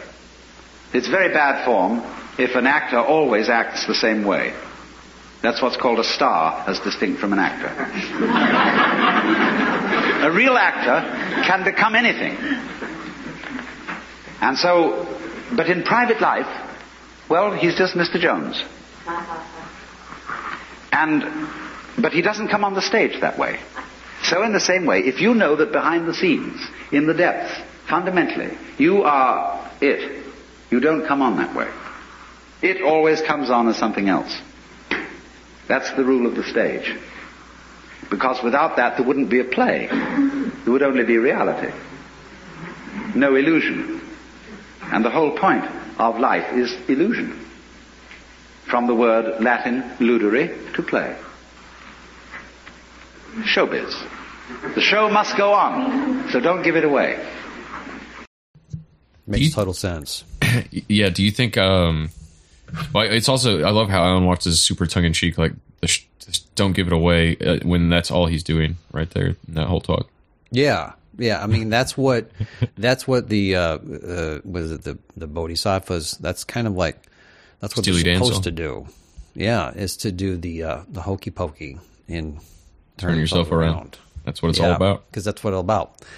And um, uh, you know, uh, was that thing that he was talking about? Oh, you know, the, the, the that all of life is almost an illusion. And you look at if you look at plants and animals and stuff like that, and how their genetic expression for their bodies and stuff like that, that it's it's so varied, obviously, and then that there's competition among species in order for mating rights or mating privileges to to be held, you know, with their counterpart, uh, like in nature, and so they have all these different patterns, and they do different dances, you know, and and uh, plants have different uh, shades of, of different colors on their on their uh, the blossoms, and you know that way it attracts certain bees more than others, perhaps, and Right. uh, you know, and, and it's all in a, you know it's all a game. It's all a game in terms of like when you look at it even on a naturistic level. It's not just from a human perspective; it's everywhere, going on all the time. It's a game. It's a lot Which is kinda crazier than like uh, any like chess match or Settlers of Catan game too. I mean, those Yeah, freaking like- stick bugs that look like sticks, or those tree frogs that look like leaves, or shaped like leaves, have the same points of the trees that they adapted around. Yeah. It's like, Yeah. first of all, it's just wild that that's how things can work. But then there's like the game has dark sides too, like parasites and fucking worms in your brain because you ate raw pork and shit. yeah, man. Yeah. Uh, it and there there has to like every possible conceivable scenario um, has to be taken into account in terms of experience held as a collective, and so that you're going to like in, in terms of like what we go through now and what we've gone through, especially the barbarity of some of certain conquering activities, you know, warfare and stuff like that.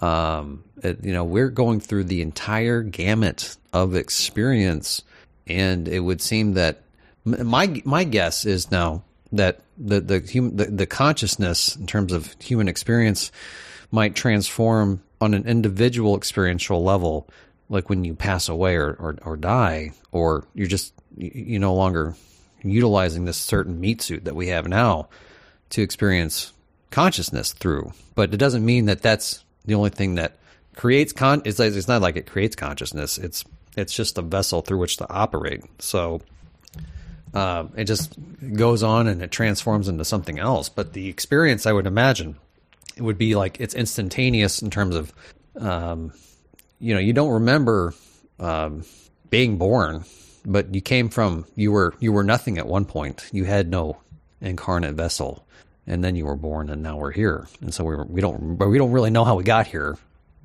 we just we- we're just here. I think So- after you die, you kind of remember and you see like the the pattern of where you're headed, where you came from, and where you're headed. If reincarnation is real, Yeah, yeah, and I I would think that that um, there's uh, in terms of consciousness and consciousness being just a waveform, which is isn't everything kind of when it comes down to it, its most basal level is a waveform. Um, but once you waves once are you're- too big. I use MP3 or FLAC. I, you know, the .mov is is making uh, progress, um, and uh, it's all it's all about inclusivity and equity, and um, and uh, and everybody everybody gets to have the same rights as everyone else because it's fair. So you get Then you on board why won't that? they let me play WMV video .wmv videos on my iPhone? Well, No, I didn't mean to derail you a- with with your waveform. It is totally. Uh, well, it's it's it's it's very it's obvious. I mean, haven't you heard? It's it's very vulnerable to virus injection. Code in um, Windows is just not. It's always it's always updating. Haven't you heard? yeah, I haven't heard this. Tell me more.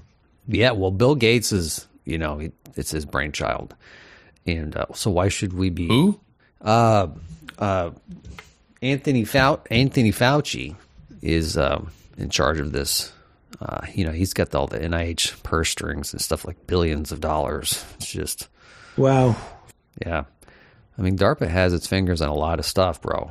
I don't know. If So okay, I guess okay. So here's another question: the uh, you know secret societies going back, ancient secret societies, and pick your pick your group. I'm, I'm sure a lot of them are well aware. The government has probably done enough experimentation, research, and study into this that they there's probably somebody out there ha- that has a much better map of the afterlife, reincarnation, and how consciousness works than we do, right? I guess maybe through maybe through remote viewing or something. I, I, I don't. Maybe they've charted that level of experience in some capacity. Um, It seems like they. It seems like they would. There'd be somebody. I don't know. It's, I feel like they that people. Uh, there's got to be groups out there that have figured out how, at least on some level, how the um, system works and how the karmic system works. Yeah, and Well, how have taken advantage. karma? Have taken advantage of that. Mm-hmm. Well, I think it there like there's like the how you treat people and that affect and um affects like one on one level the karma would affect your current life and on the other level the karma would uh, affect like future incarnations it would ripple the vibrations the energy man would uh would ripple out towards your I think that you would look backwards in your lives, and you would see some lady who's uh, she's probably about fifty-seven, and she's at Walmart, and her hair's about down to her her, her sagging titties, and uh, is her hair's greasy, and she doesn't. We're not naming names, okay? And uh, and uh, she's just uh, she's obese. Now she's got Cheeto fingers and some some finger smudges on her uh, tank top. She wi- wiped it off a little bit for a second. oh this And, isn't an um, employee this is a customer because this is a person. This Okay. is a person at Walmart, and um, and she's got um, bunny flip flops on, and they're a little they're dirtied a little bit. she's riding around in a courtesy scooter because she can't get up Well, she stood up for this one moment, Oh, and she put her hands widely, her hands widely on her on her hips, and her her legs are very bird-like, very thin, but you know she's hefty like an apple with toothpicks. Okay, and uh, she's just saying, "Karma's a bitch," and and and that's you know that's karma that follows you through multiple lifetimes. But when you look back upon where did it come, that's her. That's she's reminding you it's a bitch. Yeah. So she, so so she's like a message from the universe to remind you. Right. That that your action creates action. If you get in the right headspace, it's you find those like synchronicities eh, like everywhere. Like almost like the number 23 with Jim Carrey where you start seeing that number everywhere. But I think there is Yeah. something to it. It's not just all in your head. I think if you're looking if you're open and receptive to God or the universe to like looking for signs, like those signs will come to you.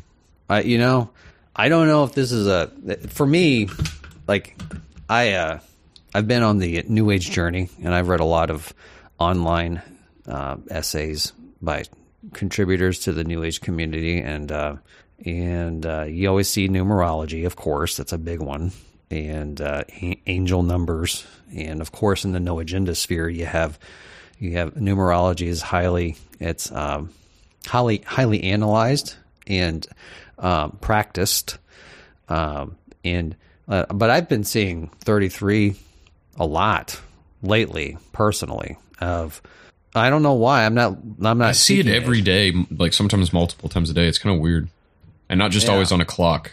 Like uh, I don't know. Yeah, it's weird. Have you ever had? No, that's that's an occurrence of. So I was stuck in traffic, and the car in front of me the whole time um, ended in thirty three. Oh yeah, the license like its plate. license plate or something. Yeah, yeah, the license plate. Yeah. That was like Well, two, uh, two days ago. Uh, and it was like I was Really? for like an hour. I was just staring at that, and I was like, weird. Well, play play number fourteen, AW014. You are the fabric, and uh, let's see where that takes us. So then, if you awaken from this illusion and you understand that black implies white, self implies other, life implies death, or shall I say, death implies life, you can feel yourself not as a stranger in the world, not as something here on probation, not as something that has arrived here by fluke, but you can begin to feel your own existence as absolutely fundamental. What you are basically, deep, deep down, far, far in, is simply the fabric and structure of existence itself. So, The fabric and structure of ex- yeah. See, now most days I wake up, I brush my teeth, I I put on my jeans. I go to work. I don't really feel One that- leg at a time or two? two legs at a time. Your jeans. Oh, wow. Standing Three up. legs at a time. Oh.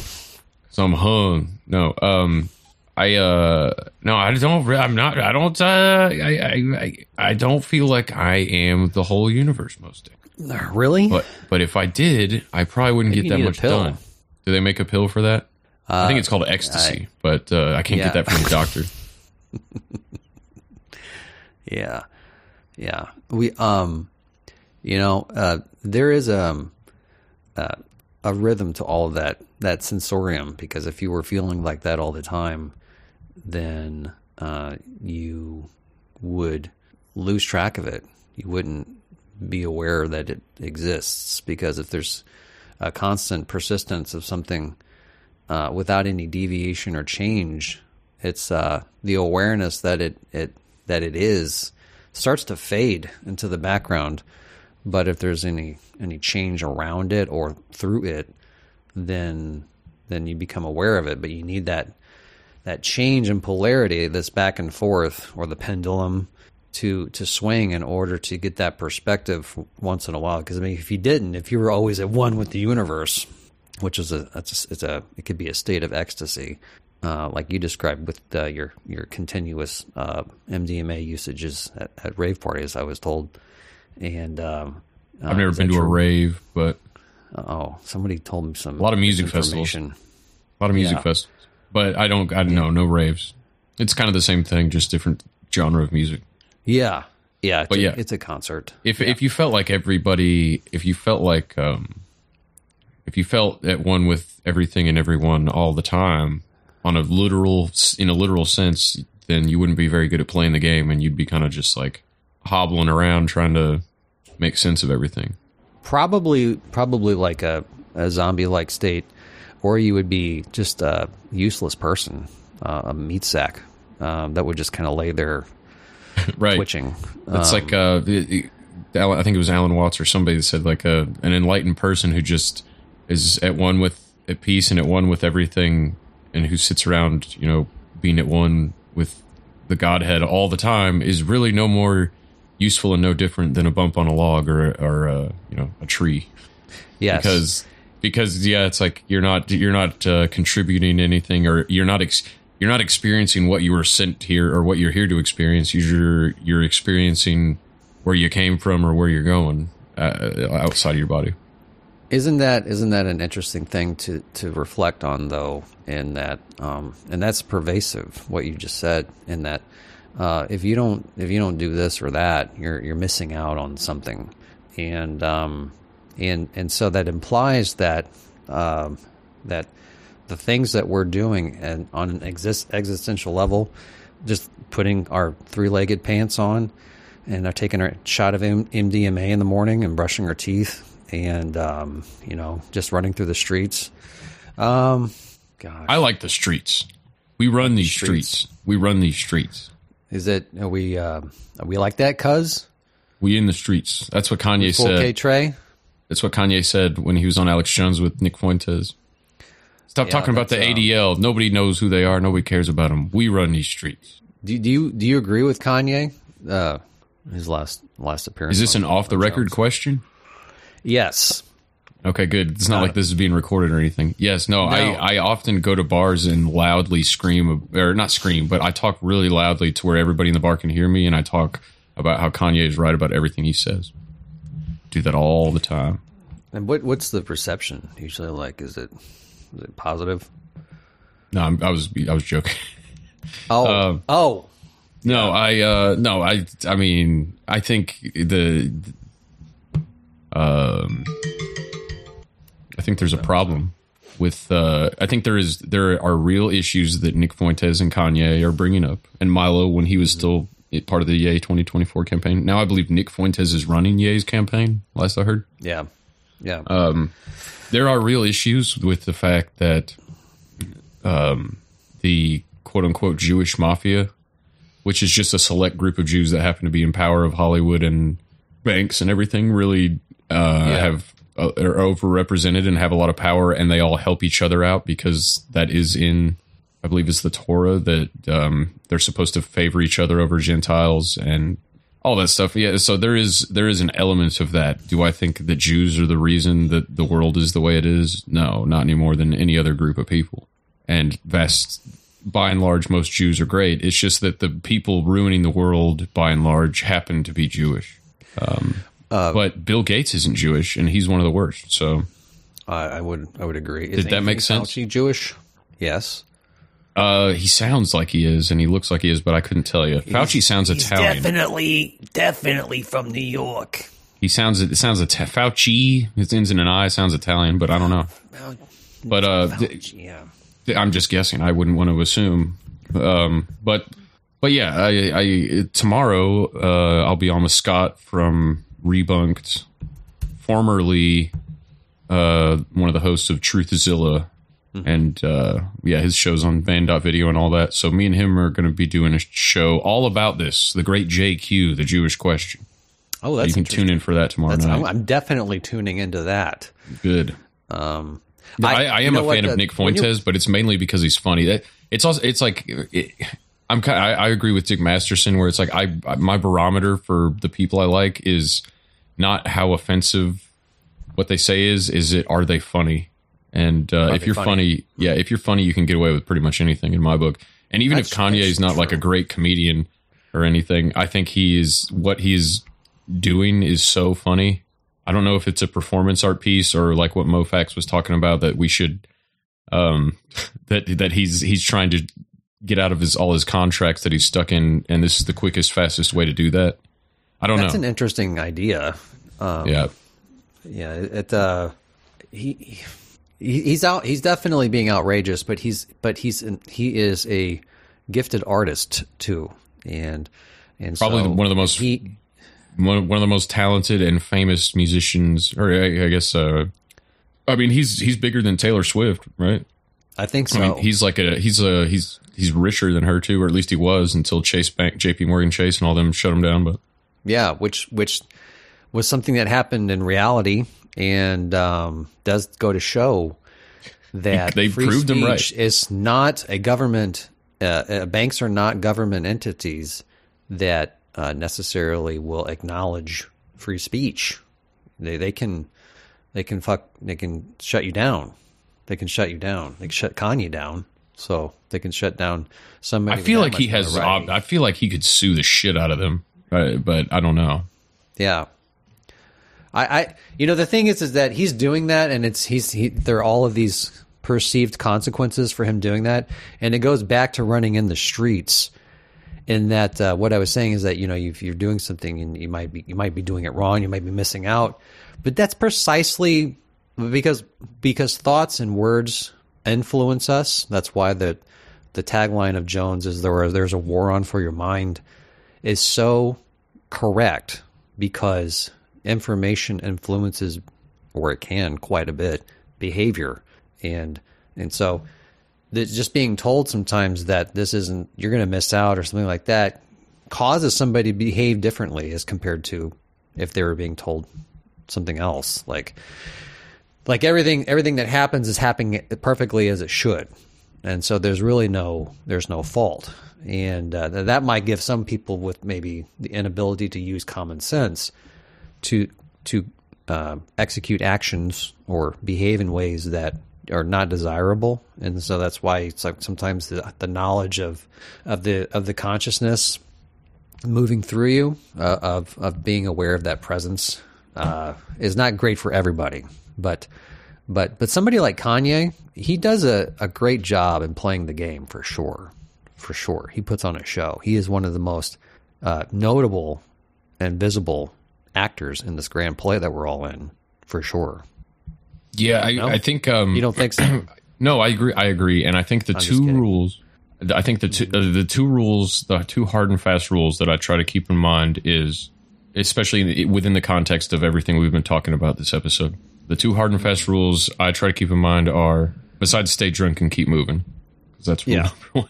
No, the two hard Keep and the momentum rules, going. the the two hard and fast rules I live by are oh god now I'm gonna forget them. Um, one uh yeah don't don't hurt anybody don't do anything to harm anybody, and the second one is put on a goddamn fantastic show. Yeah. And uh, I'm probably better at the first rule than the second one, but the, yeah, there is something to just like if if this is all a big um, if this is all show business, yeah, you want to you want to you want to you want to leave things better than when you found them. Mm-hmm. As far as uh, your immediate circle in the whole world, and you also want to just make like make everything entertaining. Um, and and is maybe this is just me projecting my uh, sensibilities onto God, but I feel like if we are made in the image of God or we're pieces of God, then God definitely has a sense of humor. He for has sure. to. Why and why doesn't anybody ever paint Jesus with a smile on his face? Um, I've heard that from somebody before. I have. I mean, there, there, there are, but they're usually by non-Christians. All those, like the ones with Jesus smoking a joint or Jesus doing wearing sunglasses, doing the finger guns. You know. Yeah, yeah. You know, like Buddha has images of himself smiling and laughing, and then there's Krishna, who's always usually in a good mood, but uh, but Jesus is usually because like he knows the pain that's coming, so he's really not. He's just not into it. you know, he's like, Yeah. It's almost like he under he almost perceives the suffering ahead. And he's already kind of finding a mental escape. And he's like, "Oh boy, I don't know about this." yeah, yeah. I think. Well, I think the entire like there are exceptions to this rule, but Christianity as a whole, and and almost every religion, there's no sense of humor there, which is weird because it's like, like I said, like, dude, it's like you know God is a funny motherfucker. God Yes. created every comedian who's ever lived. Did you know that? So it's like they're yeah, there, the, like the the seriousness of religion, especially Eastern or uh, sorry, especially Western religion. Um, there is a lot of tongue in cheekness to the Eastern religions, which I do like. A lot of like some of those yogis, like we were hearing from Alan Watson, Ram Dass talking about them. It's like the type of jokes they would make. It's very tongue in cheek, and there's there's something. Um, and what I love about Alan Watts more than anything is he talks about how he he without saying it, he pretty much says it like I'm up here just scamming you, pretty much. And one of the ways he says that is like he's like anybody that tr- tries to teach you the path to enlightenment or tell you anything about that is the same type of guy that'll pick your pocket and sell you your own watch. He goes, Yeah. but if you didn't know you had a watch to begin with, that might be the only way of getting you know you know that you had a watch. So it's like, Yeah. I, um, yeah, it's it's he he yeah he always prof- he often professes that it's what he's doing is just for entertainment, and take it for what you will. Like if you're going to a concert or something, but but wouldn't that be exactly how like you'd couch something of such profound impact in terms of when you internalize it in terms of and process it and like it really like like um, it's almost like I would say like the act of putting on a shirt or or or a piece of clothing like your three-legged pants putting on those pants and uh, and then really embodying it it being kind of part of you is uh, um, it can be very powerful so um, Yeah, embrace the character, but that doesn't mean you can't change your character either. No, because like you said, it, it like you don't want it to be. You don't want the last thing you want is is the outlook of the world as a play. Which even though it probably accurately is, the last thing you want is that outlook to give you an excuse to just be a shitty person. which yes, which Symbol- can which- symbolism. oh, sorry. Go ahead. no, you're fine. I don't even know what I was going to say anymore. Well, the the the uh, the the symbolism, uh, the simplicity of symbolism, um, and and the, and the awareness, because awareness of of these different things, they they overlap with each other, and and again, it's it's a dial of consciousness that we move up and down on a spectrum in order to put it in a way to understand that um, that you can be aware of that, but like being aware of it consciously all the time doesn't it necessarily give you an advantage. It just gives you a a perspective. I think I think what it does definitely help with is anxiety about dying. I, I would say that um, one of the things that I feel about having that awareness come to the fore of the mind, at least for a moment in time, and truly embracing it as as truth because uh, there's a lot of again a lot of scriptures of the Bible, um, and and and also just philosophical tenets from Alan Watts and Ram Dass that we've played here so far that um, that uh, you're it, it helps to relieve anxiety about dying because you're part of the entire fabric of existence and you hold space in a particular point in time for a period of time. And um and it's it's it, it's critical because it, there's no one else but you to fill the space of the void right now you know in terms of a conscious being who's who's thinking of these types of things right now. If you're listening to this then there's a good chance that it's information that sought you or you're seeking it because you know that that this show might dop, dip into those types of topics from time to time too. And um, and uh, just having the awareness that here you know what's an interesting I always think this is an interesting thing in terms of of like quotes of Jesus uh, that he said that like you know before the crucifixion or near before and I may be butchering this don't crucify me um, is that No, I, that I'm I- going to. don't please don't. Oh. He said, "I'm going to go to. The, I'm going to the. I go to the Father, and you will do things that I have done and greater." And and I I don't remember if I, I talked about that, but you know that that that those words are like really the implications of them are really powerful because it means to say that you will go on to do other miracles as equal to the level of what Jesus did and greater. And that's that's pretty that's pretty high up spiritually in terms of of just following Christ as your savior to give you eternal life. Like he's talking about things bigger than I would say. He's talking about concepts that are bigger that he's trying to tell you that we're all we're all vessels and we will all are capable of doing great things. And um, and I, and I think that that's part of what the Bible does try to convey um, it, in some ways is that is that we're all containers of God and that and that um, and and I'm, I'm not when I say God I'm going to just keep re reminding people that when I say that uh, I'm not necessarily like uh, dedicated or aligned with a particular religion at all. Like in, in terms of because all religions are trying to describe or give credence to a higher power, something greater than themselves, whether it's multiple deities or just one. Um, but that we're all we're all part of this body of you know you've heard people say body of Christ we're part of the body of Christ you know so maybe you could you could personalize that yourself by saying one of the cells is the equivalent to a human consciousness like a red blood cell or something. And like you know and and and composite with all the other beings and all the other life form out there possibly in space that we call space that that is a a, a composite of the of God's consciousness together right? Right right now we're having the experience singularly of having a singular conscience conscious consciousness.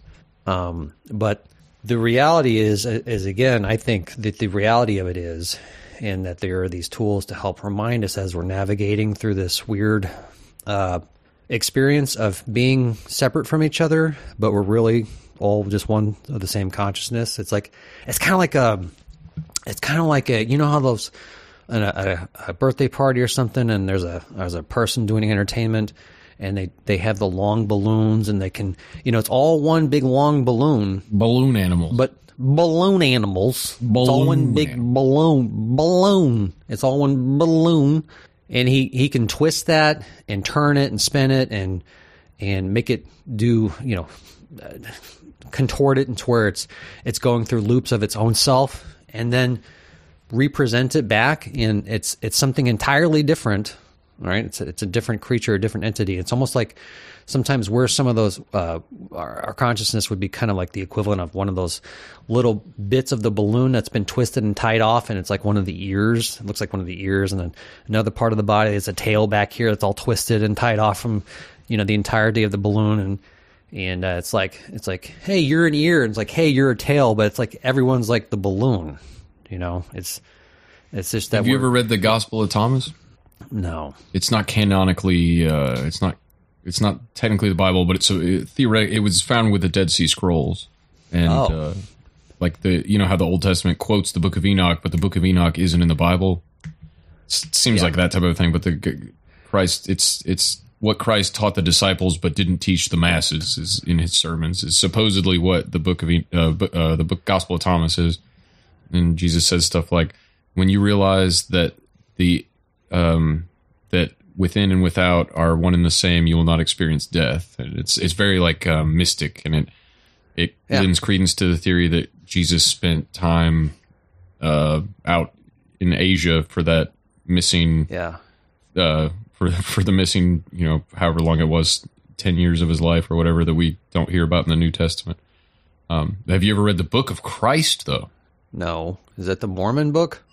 No, that's the Book of Mormon. The Bhagavad Gita, Plato's Republic, the Holy Bible. These are humanity's greatest books. And now, a new discovery is added to the human corpus. the Book of Christ. The first and only book of the Bible written by Jesus himself. To throw things at a bird is no sin. Dear Bible, I never told anyone this before, but if your camel spits on me, then I will spit on you in return. This is fair in the eyes of Do not lie with a woman who is menstruating unless you want to. We tasted his body, we drank his blood, now we can read his book. This is the Book of Christ.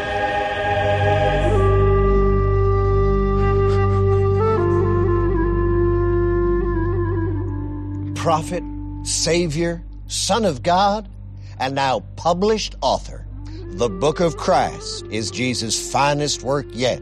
The book of Christ is the real gospel of the real Jesus, who turns out to be a much richer character than the cornball Christ we get in the Bible. Tonight, on this special live television event, we reveal for the first time this holiest of books. Here's Ooh. some of what's inside. New additions to the Christian doctrine. You must worship the Father, Son, and Holy Ghost, and also God's lungs, and the four big men, and the immortal bug. This is to be called the Holy Hendecagy. A harrowing addiction memoir. I realized that it was not I who was in control, but the wine. And in this way, I was able to excuse myself for my abusive behavior. And many pages of crude doodles. But before we explore the book, here's the story of its incredible discovery. I will keep. So you you you don't know you don't know about uh, the Book of Christ, man? I don't. I, I can't believe that I I've missed this somehow in my my personal journey. Um, Yeah, this is this is must this is must uh the must see TV, huh? Well, I was gonna say yeah, um, it's requ- it should be required reading for uh for all churches of all denominations. This book secreted away in a safe place, for I hope to one day profit from my intellectual property. Written by Jesus throughout his life, the Book of Christ was hidden by disciples after his arrest by the Romans on charges of vagrancy. But it wasn't uncovered until 2001 in the rubble of a Sbarro bombed by Hamas during the Second Intifada.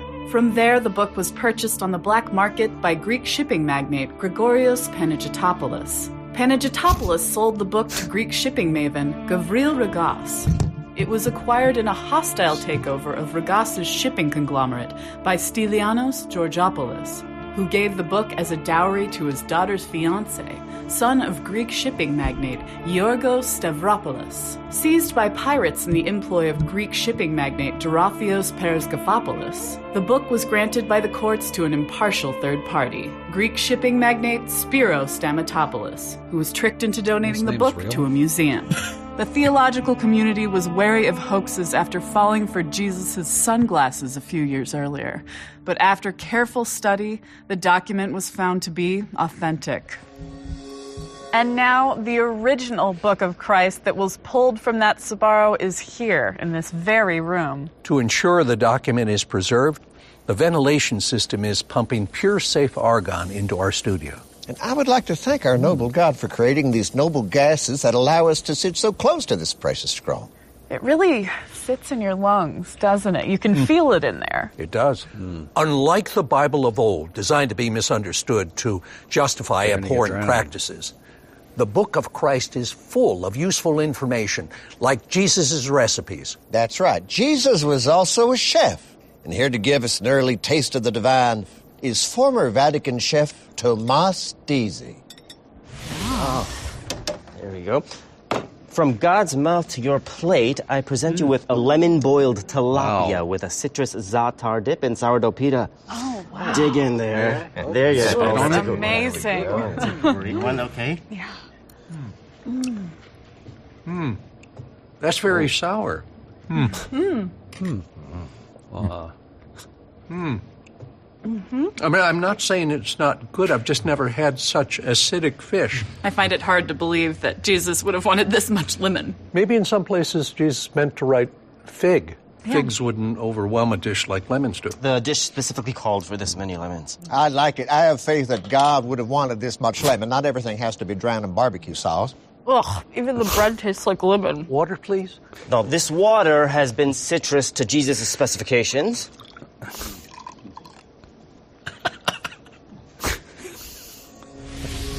In one shocking episode of the Book of Christ, Jesus confesses that he killed a man in a hit and run accident and never told a soul. Two nights ago, I rode my donkey through Shechem when a Moabite appeared suddenly in the road before me. Truly, there was nothing I could do to avoid him.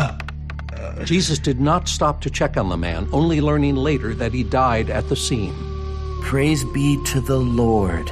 The man died where I left him, and so he could not identify me. With no eyewitnesses, the hit and run was pinned on Jesus' follower, Matthias, and Jesus admits that he allowed Matthias to be crucified for it. I take pity on Matthias, but he's dead, and there is no reason to torture myself Sounds over like it. Hillary. Well, yeah. Except at Hil- what point? what difference does it make at this point? Yeah. I always say, when you're dead, you're dead. Around this time, Jesus becomes more and more interested in a collectible card game called Popo Din, featuring different desert lizards. He never writes about the crime or Matthias again. Um, Anyway, uh, Oh. man. Oh, You I know, know what I. I'm realizing what I didn't pull up was the rest of your clips. I got to get back to them. Oh, wow. I knew there was something I'm missing. That one clip, then they were tasting the food, sounded a bit sexual. It sounded, I don't know. It was- but It's like uh, this is really sour. Can I get some water? Well, this water has been citrus to Jesus' specifications. yeah, to, yeah, yeah. exact specifications. I have trust in Jesus. It's exactly the amount of lemons that we want. Not everything needs to be drowned in barbecue sauce, for God's sake. Yeah. All right, let's get back on track here, shall we? Okay. No, grandsonism was being dismissed as a doomsday cult. But since a majority of the world decided, hey, you know what? We like jerking off and playing video games, and our sisters out there fighting terrorists, major strides have been made. The world is united because the world is one 14 year old boy, Morty. But where's it all coming from? Some say grandsonism's leader, Roy, has a secret base somewhere in these mountains. I, I, I couldn't find it, but, so I'm standing in, a, in the general area with a microphone. For good enough news, I'm Tony. Hell yeah, Tony. Yeah, I like good enough news too. Good enough. You know, yeah, really- good. it's. Well, I couldn't find it, uh, but it was good enough news. Yeah. Yeah, I'm standing around here by something outside. and It's good enough. That's still better than most regular news, though. yeah, it, they, they're putting out complete fantasy out there. Yeah, it's safe and effective, guys. Come on. Thank you for meeting with me, Mr. Roy. Half the country hangs on your every word. Heck, most of the world. You're like uh, kind of a pope, I reckon. I'm not a pope because it's not a religion. We're literally in a video game. I've heard the message, Roy. You're not on the clock here. So you want every single person on a spaceship, but you got a bunch of holdouts. Maybe people that prefer their leaders a little more elected? Right, you're voters. People that like being told what to do but don't like admitting it. You're not sure I'd put it that way. I'm sure you'd put it a stupid way. I told you this was a waste of time. I've got 92% of you ready to vamoose. We're not going to get to the rest by making deals with parasites. Mr. President, Roy is Rick. He's not us. You and I, we're Morty. Is that really so hard to believe? Kid, I've known it and I've believed it longer than you have. We both became video game characters at the same moment, but I knew the truth before you dropped your skateboard and went to your first cult meeting. How do you think a guy becomes a president in this game, honey? By not paying attention? Sorry to call you honey. I know we're both parts of a 14 year old boy, but my part's old fashioned and vaguely southern. I'm confused. If, if you know Rick is real, why why hold out? Because he's a rude, entitled cop. He's here to save us. He, he could have left the game and let us die. He spent 50 years. 50 years. It's what, a couple hours to him? He refuses to leave without his grandson, but what's grandson mean to him? Sounds like it means butler. Someone to help Summer with her die hard, whatever that means. I'll tell you what it doesn't mean. Fly fishing, a hug, a little appreciation for what is clearly a pretty decent kid. At least the 8% of him that makes up the decent half of the greatest goddamn nation on the planet. We're not a person to him yet. We're not Morty yet. We're, we're divided. We're divided because some of us don't trust the guy. What happens to that part of us when we're all back together? One Morty indivisible Yeah, can- under a cranky old bag of dicks. A man right you can there. lock in a box with five billion pieces of his own goddamn flesh and blood. Yeah, but the best line's coming up if I remember this. Is it episode. okay? Go ahead. Sorry, I'm sorry. Sorry. Sorry. blood for 50 goddamn simulated years and never hear him say, I love you? Sorry, pumpkin tits. That dog don't hunt. Want, want some heroin? It's, it's a video game, might as well. There you go. That's the, that goes back to what we were Right, saying. Yeah, right. it's like when you realize that this reality, the real reality that we live in, not Roy, but the the real reality is essentially a video game. Yeah, it's like what's that's kind of what Alan, it's like Alan Watts was saying. Is like what's going to happen at that point? Yeah. Which we're- is kind of, but he was saying that you know in the seventies, late sixties and seventies, when that kind of was the uh, that kind of did happen. I mean, there was an authoritarian clampdown in order to counteract the uh, the free love movement or whatever you would call that. Of Yeah. a bunch of people like tune in, turn on, drop out, like Yeah. society, fuck society's rules, all that stuff. Yeah, I uh, you know, with the with the Morty, you know, the two the two Mortys, you had Roy, and then when the other person was the president. Um, Yeah. uh, you know, uh, that's the thing is like, uh, uh, you could. Uh, th- that's what I'm talking about. Like, like you can have that awareness um, of, uh, of of of like the one consciousness moving through you, and you're looking at yourself, looking at yourself, and having a dialogue. But there's also part of the game is is that is that it's you're not going to break your egoic personality cast. Um, it you're you're with it, and it may change over time. There might be it might change catastrophically suddenly due to certain circumstances. Sometimes too, um, like having you know open brain surgery like twice, like Biden has. Um, but uh, you, you know you, you you you're still going to have your personality, your egoic uniqueness. You know you're going to have your Sir Seat Sitter uh, personality, and I'm going to have my personality, but we're also aware of that one consciousness moving through us like cheese through a grater. There is a, a shape to the universe, the dark matter, that gives or presses into all of the visible matter that we can see, which they say is what? Like, I, I don't know. It's a small number, but like overall, in the grand scheme of the universe, they say that visible matter is like, uh, any, I don't know what it is, 7% or 30%. I feel like it's less than less than ten percent, isn't it? Y- Yeah, uh, that that sounds right. And so they have no idea what the universe is comprised of to give it shape because they can't measure it.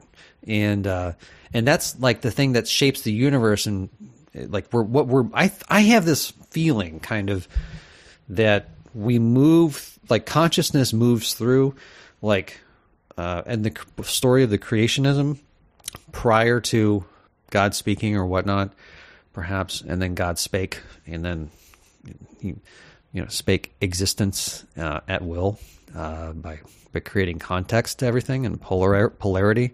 Um, but uh, like, like McKenna says, the reality is made of language. yeah, yeah, and yeah, and vibration. Uh, and there's a lot of ways to perceive that and, and to transmit it to. Um, but uh, you know, when when well, so yeah, it- it's just uh, we're we're moving through like the, the universe has shape, and you know, if you think in the uh, about the multiverse theory too, uh, Stephen Hawking kind of wrote one of his final papers on the multiverse theory, and there's like these subtle connections that they call inflation points, um, where uh, universes kind of have like they get s- squoze down to like a point, and then it inflates like a bubble, and then it collapses again into a point, and those are inflation connection points or something like that. Uh, so that there are multiple universes and they're connected like uh, bubbles with you know threads attached between them or something like that, kind of in that description. And uh, and as we move through these things, each one has their own unique experience, and so that's why it very well could be that you know the the next ex- experience after when you hit that death state, right, and you're supposed to go black because you have no more air, there's no more gas exchange, you have no oxygen, you're not able to have any muscle tone or vigor or contraction much really like voluntarily.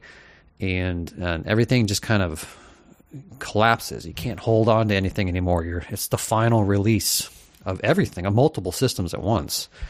And um, so the experience of that you would imagine it's probably going to be a bit stroboscopic in a way at first because it's like there's regions of your brain that start to fail. And um, and so it would kind of like the lights being turned off and on off and on real fast like because there's that aspect to describe what's happening but then it's like danger danger. You know, something's we're shutting down here. This is critical. We need help. Send in the cavalry. And uh you know and that's where uh, the shape of the universe kind of comes into play, and that's a, and uh, you know when we get jo- done with the job that we're doing here, there's a new job to go to, and we don't, you know, we may or may not remember where we came from. We can't say that we remember that where we came from and say in a prior universe experience or something like that, but we can say that there's this thread of consciousness or God that moves through all of these different universes, and that is like the grounding thread or source that we can grab onto to say, if that happened, then God's with me throughout all of it. All of it. It doesn't even if I can't remember in it and if it if it is real, if it's not, then it's not. But if it is real, then you could say that's the common thread through all of it. And that's what you know, it's it's it's God, but God is consciousness. What were you saying about Israel? Oh, you're Jewish, right? I I went to a uh, I went to an actual Jewish ceremony once and saw them blow the the the, uh, the, whole the horn. Oh yeah, Yeah, uh, yeah, and You were uh, talking that about the guy's brain shutting down, and I couldn't get to. You said danger, danger. I couldn't get to this in time. Danger, danger, alert, alert. I- Yes, Yeah, it's No, but exactly the- what you the- would hear. Yeah. Well, I mean, Jones might be right next to you actually whenever you're at that point. When you actually are on your deathbed, you've got all your friends and family. Let's say you've reached it to a point in life where you get to have that experience of dying, laying in bed, surrounded by your loved ones. And then also, also, Alex Jones walks in the door because damn it, you wanted him to be there and he could not break that promise to you. He was going to be there, but he was going to give all of the demons that are surrounding you trying to take your spirit. And he's going to say, danger, danger. And all the angels are going to come and Danger, danger, alert, alert. Yeah. I am a scumbag. I am filth. yeah, he attracts all the negative energy that could be coming for you and draws it to himself.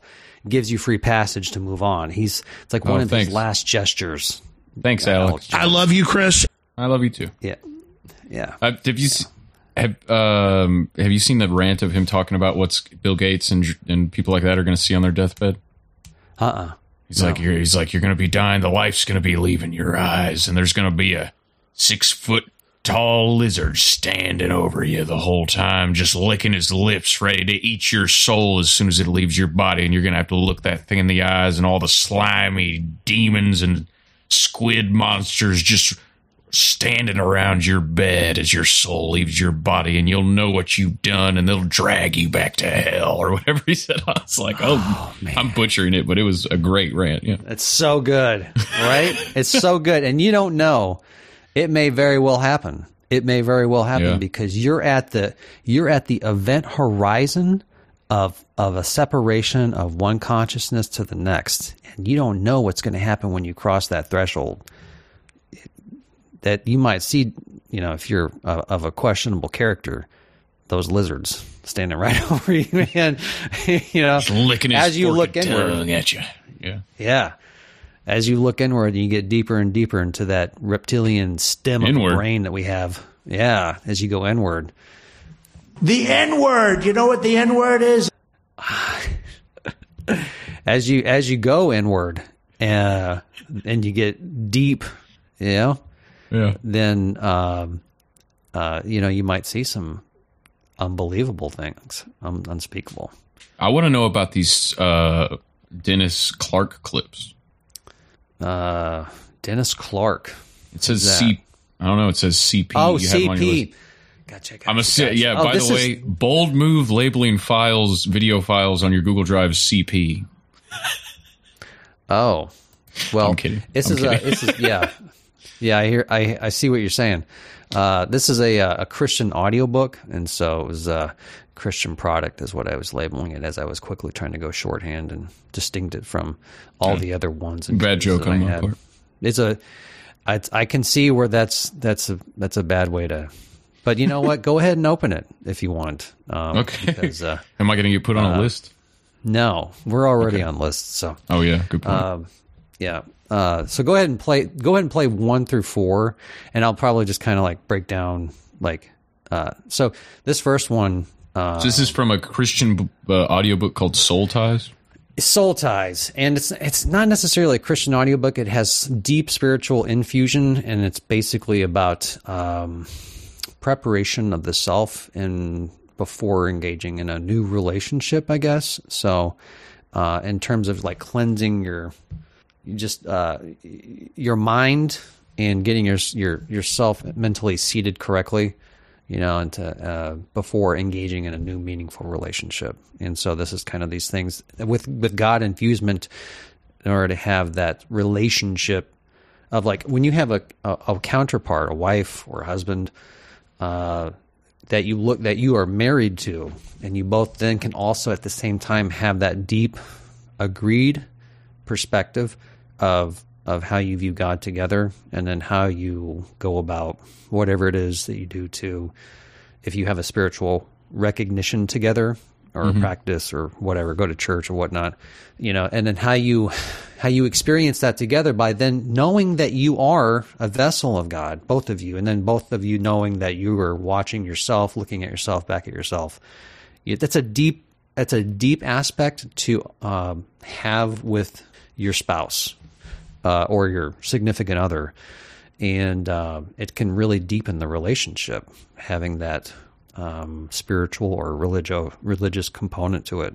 Um, so, and so this is these are some snippets that I took out that are descriptive of kind of in general all of the different things that we've kind of touched touched down upon and then and then taken back off with in, in terms of just describing universal consciousness. So is searching for such sons and daughters. We have an inheritance in Christ, but the Father has an inheritance in us. Paul We have an inher- inheritance in Christ, but the Father has an inheritance in us. Yeah. So so that is like in, in, in describing how they stack the personal experience with Christ and then with with God the Father, which is uh, from which Christ descended down to at our level. So we ascend to Christ, become to become God conscious. And really what I also have read recently about what sin means is it just means to to not um, to take your eyes off of God or not to walk in full fidelity of how God would walk. And so that's obviously we're going to trip and stumble. It's not like somebody can who's three years old get to win the Tour de France. Okay. You know, we all kind of go Mhm. through a, a level of development. So it's expected we will falter or sin. And, um, and so, so we ascend to having a con, uh, ascend or awaken to a consciousness perspective that God moves through us as a vessel. It's something that he owns outright by nature. And then, then, then God, you know, doing that, then God is able to descend down into us. And you have that awareness of two, at least, right? Your egoic self and then your God self who is, it moves through things like in a, like if you would consider your body like a torus, that energy kind of flows, or like the magnetic fields of the earth, how it kind of goes up uh, or or towards the North Pole, and then it goes through the middle of the Earth and back out the South Pole and up, and you know, so Mhm. it's like a, an energy current, uh, but with your body, and and that God moves through you in that way, it gives you, it animates you, uh, but then you also have your brain and your experience, um, and certain genetic factors that are turned on or off, and that gives you a certain personality too. That's different. So uh, there's like it's like a neutral, vis- visible, like uh there's like a neutral, aware aspect of you, and that's what we would say the higher power or something like that that flows through everybody. And then there's your personality that gives everything, you know, some color and flavor. So some flair. So di- flair. So this other one, uh, we are one with God, and this is I know it, I made a note. It's a bit uncomfortably sexual, in my opinion. I don't know why it made me uncomfortable with the, the way she was describing things, but you be the judge of that for yourself. But it's kind of like just a little warning. So This can be revealed. Sexuality, therefore, is a prefigurement of the intimate relationship that God desires to have with man. In fact, the marital union and covenant in all its dimensions is meant to gloriously reveal the very image of God in ways that we can only begin to understand. Just as Eve was to be joined to her source, Adam, and become one flesh with him, so we are to be united to our source, Jesus, and become one with him. The glory which you gave me I have given them, that they may be one, just as we are one, I in them, and you in me, that they may be made perfect in one. John chapter 17 verses 22 and 23. Yeah, I, I mean, I get what the yeah, I, I, I definitely understand the idea though. There's like there is when, especially if you go in it with the intention, like sex can be like a rapturous spiritual experience for sure. Yeah, and that and that the way you know at the very beginning she said that how like how God also desires to have. Correct me if I'm mis- like rereading this again. That he wants to have a a, a, a sexual relationship with man or or or woman or this you know it's like it's like God having sex with itself. Yeah. you know through through your through your significant other or with with it's kind of weird, right? Like, um, I don't know. It's kind of a, a, a weird thing to think about. Like when you think about having your relationship with Jesus, you don't think about Jesus wanting to have a sexual relationship with you. Okay. Uh, I mean, Um, some people might. Some people might. I bet Some there's a, a lot of horny Christian moms out there that think about banging Jesus. Like like milfs or stepmoms. Is that what you're talking about? Oh yeah, or just like you know, not necessarily. They don't might not be a mother I'd like to fuck, just a mother maybe. Uh huh. A and M. Maybe they're not unsatisfied or uh, un, they're unhappy in their relationship with their boring family and their boring husband and their bratty kids, and they just think about like they fingered themselves to Jesus banging them, you know. But I don't think that's the type of uh, God uh, wanting to penetrate man that that uh, they're talking about here. but they said sexually, right? So it's a it's a it's a- way to ex- like experience as if it were like in that movie Avatar, where the soldiers were you know beaming their consciousness into that genetically matched, roughly. I haven't seen the of new alien. one or the old one.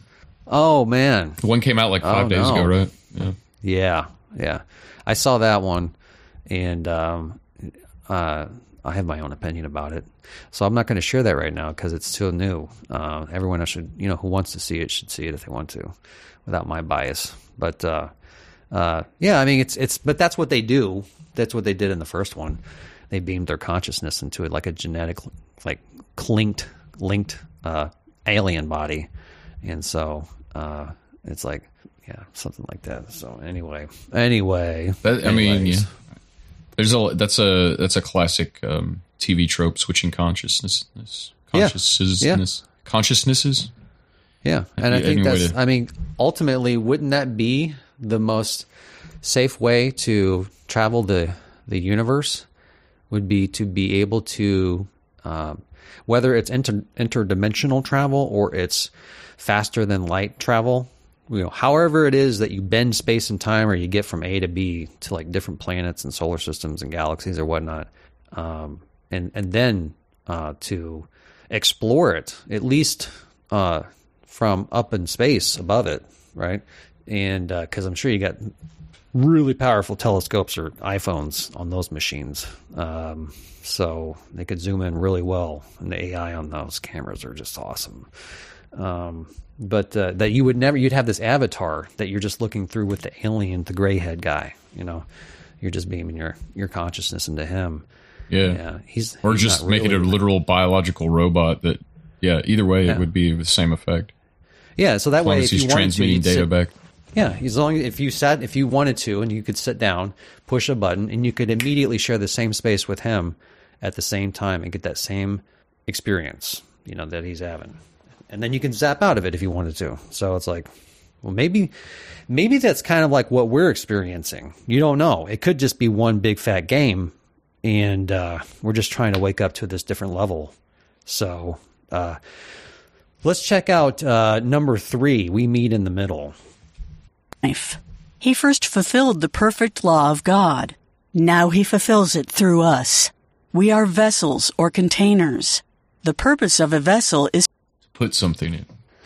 Yeah, yeah, I, I cut it a little short there, I guess, but but that's exactly right, and uh, and so, you know, you could say that the story of Jesus is that God descended, um, and that there was a a vessel who was pure, um, and then uh, because it hadn't been done before, to have God an incarnate vessel you know it's not really even described i would say that that much or often in terms of monotheistic religions maybe more so with the uh, hinduistic ones where you could have a physical relationship with god but um, but then uh, but they don't really talk about the physicality of god in the garden of eden in terms of like you know i know they say that he would walk with them through the garden like you know when he gets home from work you know and he's waiting for dinner he's like i'm going to go out with the pets and hang out for a minute. So yeah. um, you know he, he, he didn't really say much about us throwing the ball around or playing some frisbee. So he just said he walked with us. But uh, but jesus was physically there. He fed the people. He did all kinds of things. And then like the next stage then is for man to then become aware that they are vessels and containers of God, and that has an elevatory effect.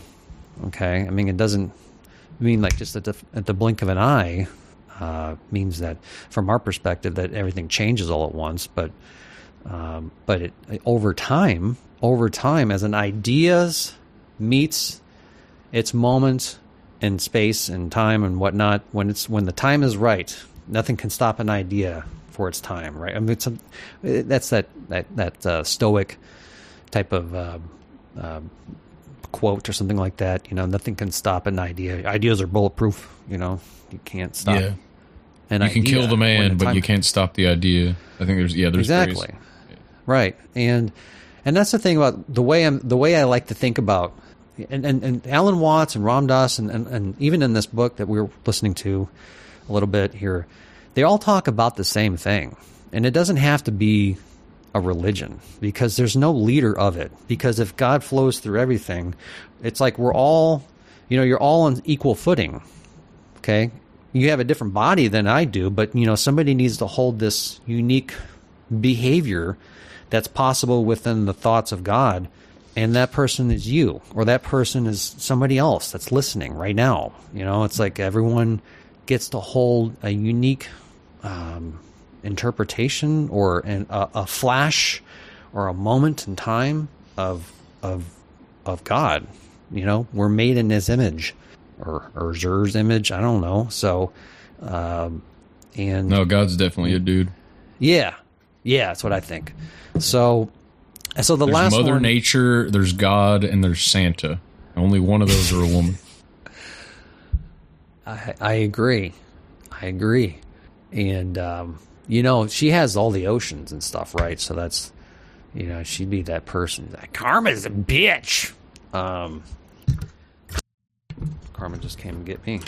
Did you just unplug your mic- I, microphone? well, I knocked I knocked over my, my pop filter, so Oh. it's uh. Anyways, uh, you got one this more last of these. part. Yeah. Yeah, one more of these. Uh, you are you are God's property to be used at God's whim. That doesn't sound consensual. It's kind of weird. Yeah. emotions from God and others. You close your heart. Your emotions belong to God. You are not your own. You were purchased by God, and you don't have a right to withhold your emotions from Him. He created your emotions to be open conduits of the of the what? Uh, well, I, I again, it's like I, I've, I've never, you know, sometimes like these things just they go on and on and on. They don't. Yeah, you never know when to stop it. Structure exactly. Yeah. It's like man, even in written form. So That's what's hard about Alan Watts. it's like, I know. Yeah, he has such great stuff, and it's and like he fl- so everything to- flows into everything so well that you never know when to like when's a good stopping point.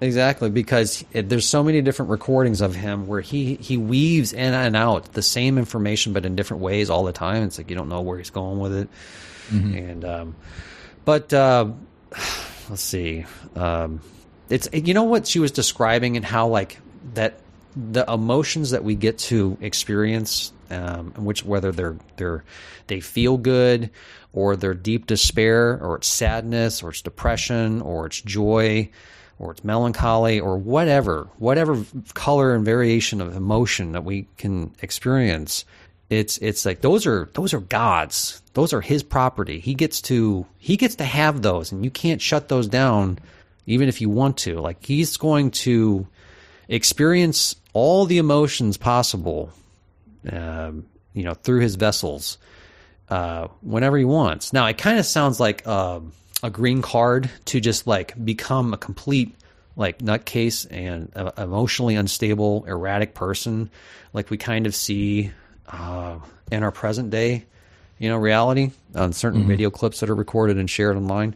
Yeah, you, you know, I mean, it's like you- you see some outrageous emotional behavior, uh, particularly of um, I would say twenty somethings right now. Of course, that might be pervasive through every generation too, but um, it, it it's uh, like it's a liberty to just like just be be nuts, be crazy because God, these are God's emotions, and I'm going to be I'm going to be all crazy and, and, yeah, whatnot. So, I don't think most of the people that are exhibiting uh, unhinged emotions are have any awareness of that as their reason. Though. No, absolutely not. I'm not absolutely not. But it seems like what she's saying would give somebody who maybe were on the fence a license to be outrageous. So, um, but that but there is some truth to that, and that and that no matter how much you might be ashamed about an aspect of yourself or that you don't want to feel an emotion, um, ultimately it's going to surface, and it's just something that you kind of have to process until it's no longer something that's painful to deal with. Um, much like how some people work through these types of things with exercise or uh, uh, sweat sweat rooms or uh, you know cryotherapy or things that are just uncomfortable or just like working on a, a project that requires persistence and consistency and dedication to getting the job done even though it's like you get to those parts where it's like fuck i don't want to do this Yeah. uh, so um, but that uh,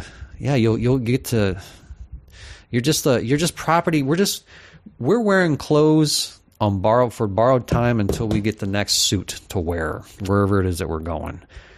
And um, to me it's a positive message to look at life in this way because not only even if the person you're having a conversation with isn't um, aware of and would embrace the idea that we've been talking about as far as like one consciousness pervasive through all that uh, it still adds some fun to just the light engagement or or deeper depending upon the relation uh, with uh, other people. And um, um, and then you know for for people that who are getting closer or are on the path and they understand some of these things but they're not quite there but you get to kind of be there to kind of either follow or or just to slow down and have a you know I've had a couple conversations with some people um, who are um, on a, their own spiritual journey and uh, you know they're they've landed in Christianity at this point but that doesn't mean that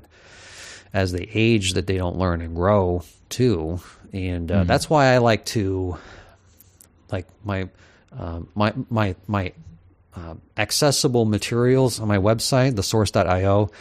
uh, it's it's all of such a, a spiritual nature in terms of it's just an appreciation. It's a an appreciation or artist artwork, a type of artwork of, uh, of just being aware of your existence and what it means to be to tangibly be aware of this ethereal thing called consciousness, which is you know it's it's here today and gone tomorrow, and uh, possibly and. Uh, and As far as we know, so- we're humans are the only entity that can ponder their own consciousness, other than maybe dolphins and octopuses, and Yeah. trees, plants, maybe plants if they have some kind of network. Uh, right yeah there's, there's life in everything and that's what's interesting about about life is that life has to eat life in order to live you know it's uh it's like kind of like eating body of christ or or whatnot um it's it's consuming the knowledge is what it is the vibration i don't like using that word all too much too often vibration but you know it is what what it is It's hippy dippy, but it's still accurate. There's sometimes It's cliches accurate. exist because they're true.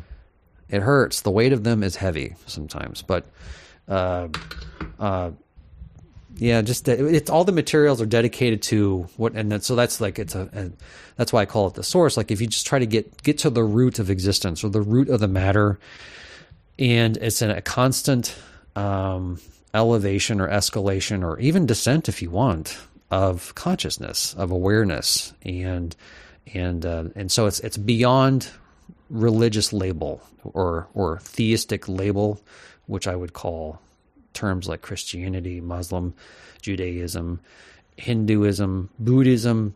Like it's it's it's all those things stripped away, like Ram Dass was talking about, and saying that eventually he just got to where he didn't even have a body; he was just awareness looking down at a couch that he used to be sitting on. It's like, you know, you're just you're just consciousness, um, and um, it's it's to to get to that level. It's to get beyond description and uh, where you have to you have to immerse yourself. You and and how do you go about doing that? You have to take upon the perspective that that you're on a journey.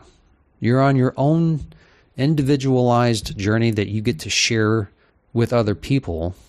And but you're all uh, having your own unique experience but you're all kind of we're all going to the same place together.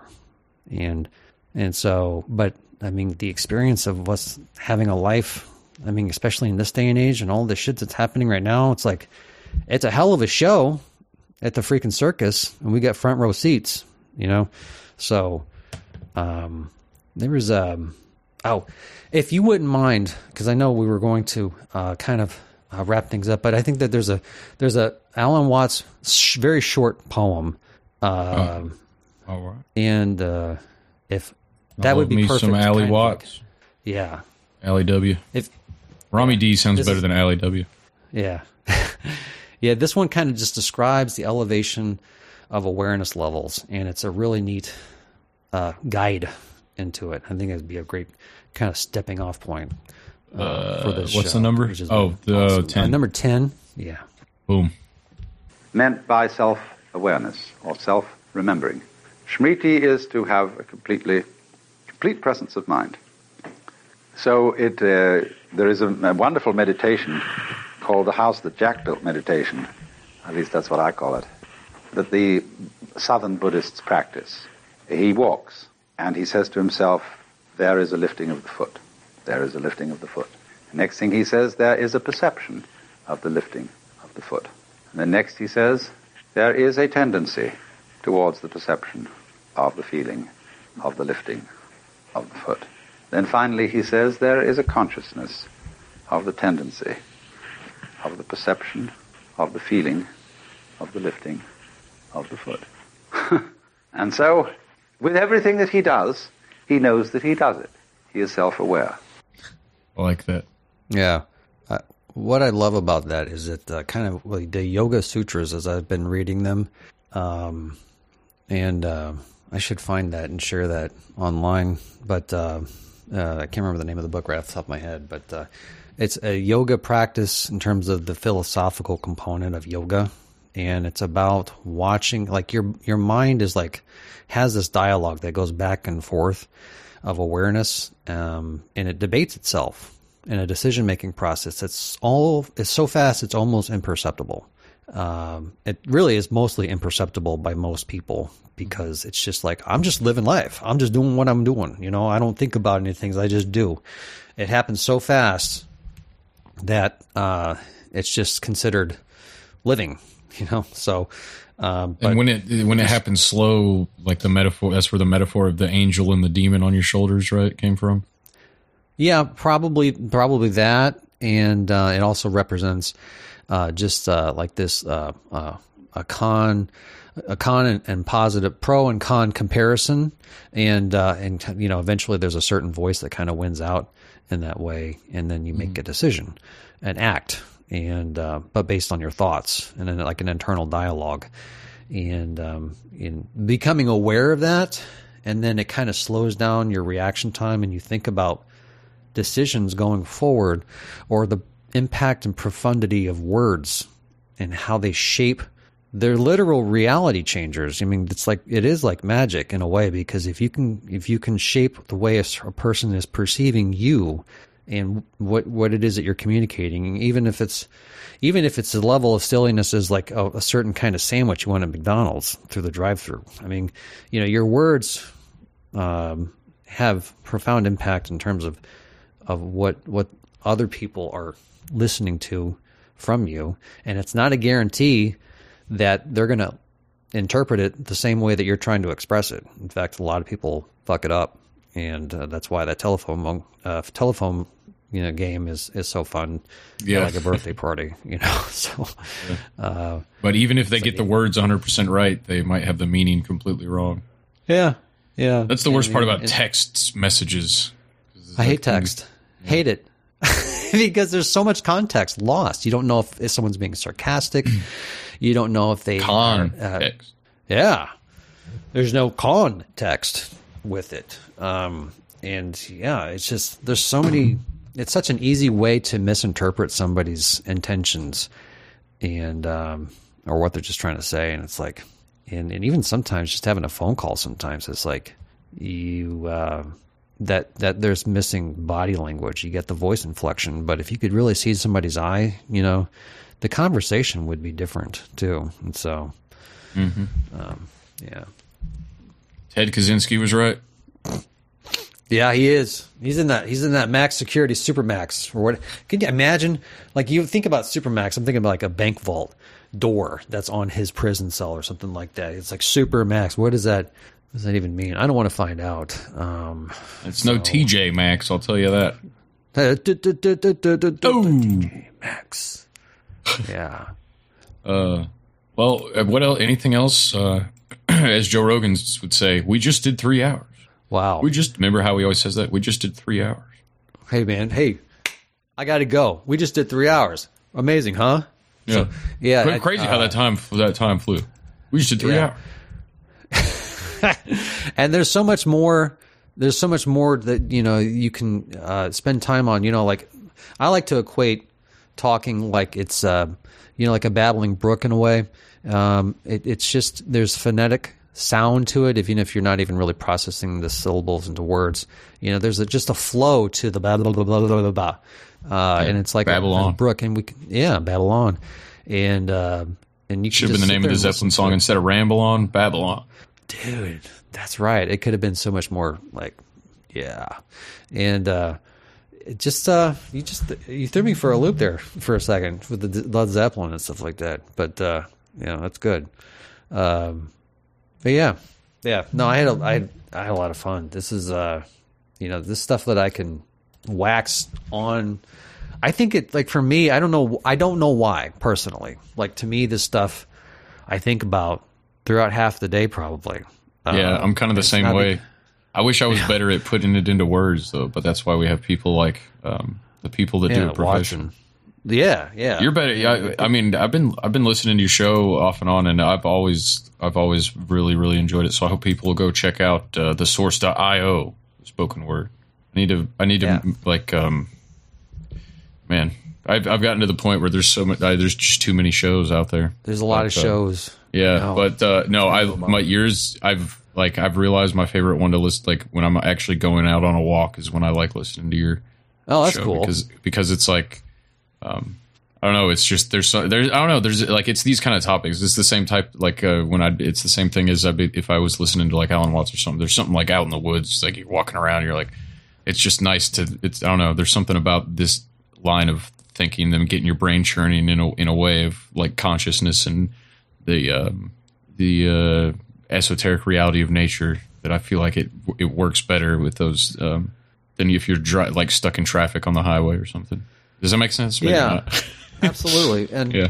uh, because it, it adds a, a depth or a level of, of color to just of, of experience that it, it gives it gives the experience of life some gravity. Not like in a bad way, but it's like there's there's like you know experience and, and, and life while and I man I tell you 2021 not the easiest year not the easiest year and this year's been just as tough but you know like for everybody or for you specifically. well, I definitely, I definitely have, but I know that for a lot of people, and a lot of people that I know have had tough, uh, a tough year, year and a half, too. Yeah, 2022, without getting into a long, boring story, was definitely the hardest year of my life this year. That Yeah. was rough. I'm hoping next year will be better. Yeah, I do too. I, I, think that it's going to be interesting to see what happens on a national level and maybe a global level, just kind of cursorily. But I don't give out a lot of attention uh, because I think there's just, uh, you know, there's there's more that to do with my allotted time in life than to worry about politics played by you know a group of twenty people. So um, Yeah. you know, Well, you can ignore politics, but politics eventually won't ignore you. Is the one line of thinking, but the other one is like there's a balance to strike because it's like, well, Yeah. um, clean your room first, as Jordan Peterson would say, I guess. yeah. Or in the or to to quote Jesus, I think it was, get the plank out of your own eye before you um before you point out the speck in somebody else's eye. I'm butchering the quote, but Yeah. It was somewhere in between there and his recipes and crude doodles. I remember that. Mmm, crude doodles sound good. Crude, several pages of crude doodles. Cru, cru, crudoodles. Oh, crude doodles. I like. I'm gonna make something. Call it crude doodles. yeah. Uh, But, uh, well, dude, thanks, Sir A1 Sauce. And of course, like I said, the source.io and the spoken word, wherever podcasts are found. That'll be linked in the show notes. I hope everybody checks it out. And, uh, dude, let's do, let's do this more often. I always love Uh, talking. sounds awesome. I love talking to you, Mr. Sir Seatsitter, and uh, thank you again for having me back. It's awesome. I love talking. There's not a lot of people that talk about this kind of stuff to go down these deep, deep rabbit holes, but I love listening to the people that you have come on, and then uh, I just uh, love being able to have a dialogue and talk about it and see other perspectives, and then get to be, you know, like that Mofax thing where it's like to understand and then be understood. So Yeah, seek first to un, uh, understand and be understood. Hell yeah.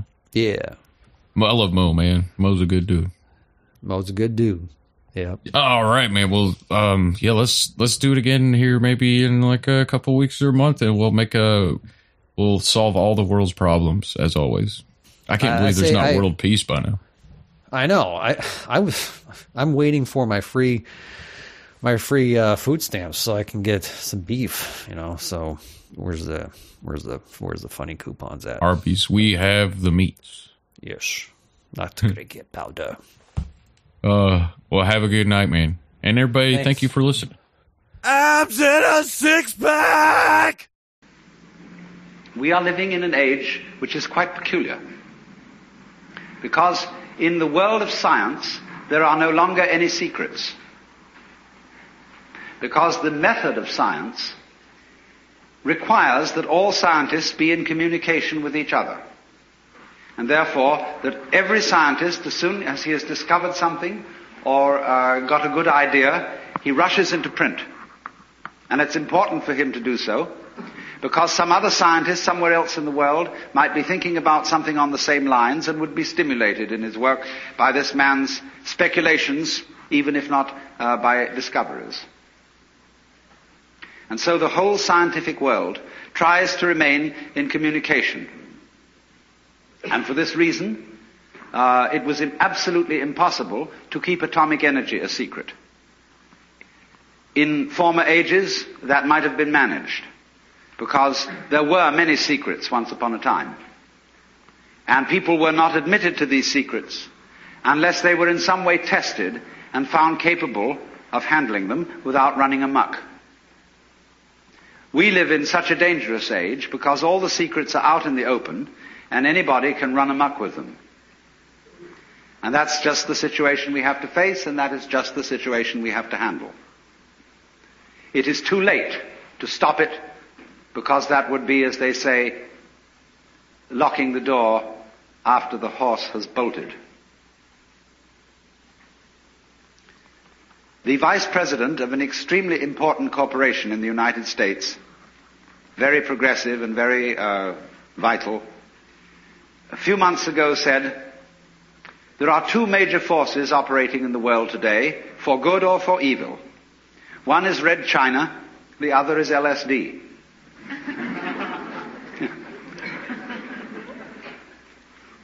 and there is a certain reason why such a thing as a certain chemical which is capable of opening people's minds in a certain way should be something extremely disturbing.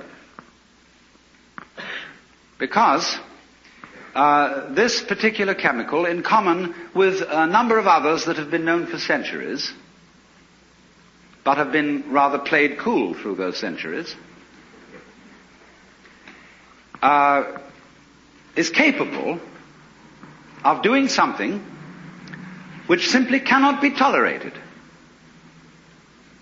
That is to say, capable of letting properly prepared individuals, or sometimes improperly prepared individuals, in on a secret which is very closely guarded, and which is, as a matter of fact, the deepest and most fundamental of all our social taboos. I have just finished writing a book, which I have had, uh, with a sort of tongue-in-cheek attitude, had the temerity to call the book. And it is subtitled, The Book, you see, on the taboo against knowing who you are. Because that is really the thing that cannot be let out. Uh, sex is not really a serious taboo in our culture. If you are uh, initiating a young person into life and you realize that your son or daughter is going to college and that you ought therefore to have a serious talk with them, they'll laugh at you and say, all this thing you're telling us about sex we knew years ago and we know more about it than you do. So uh, that is not a subject uh, for a serious initiation talk to a young person. So we have to think again and try and find out, think deeply, what is fundamentally taboo in this culture and perhaps in other cultures as well? What uh, would, what information, in other words, would really let, out, let the cat out of the bag and give away the show?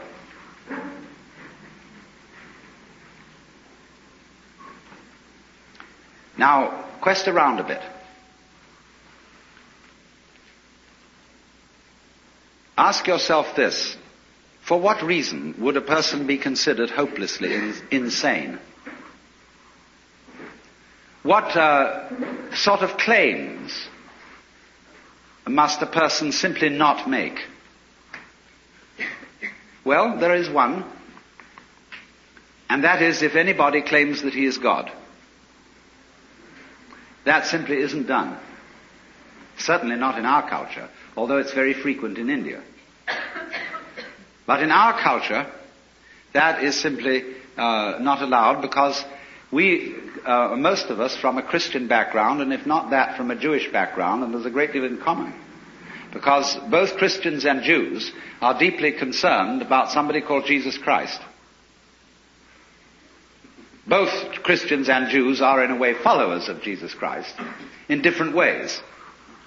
He is a problem to both. because he was the man who came out and discovered he was God. And uh, that simply is impermissible. The Jews handled it in one way. The Christians handled it quite as effectively in another way. The Christians handled Jesus perfectly. even more tactfully than the Jews, by putting him on a pedestal and saying, this was the only man who ever was God, and nobody else was really so before, and certainly nobody can be so afterwards. Stop right there. Put him on the altar, bow down to him, worship him, so that everything he had to say will be null and void.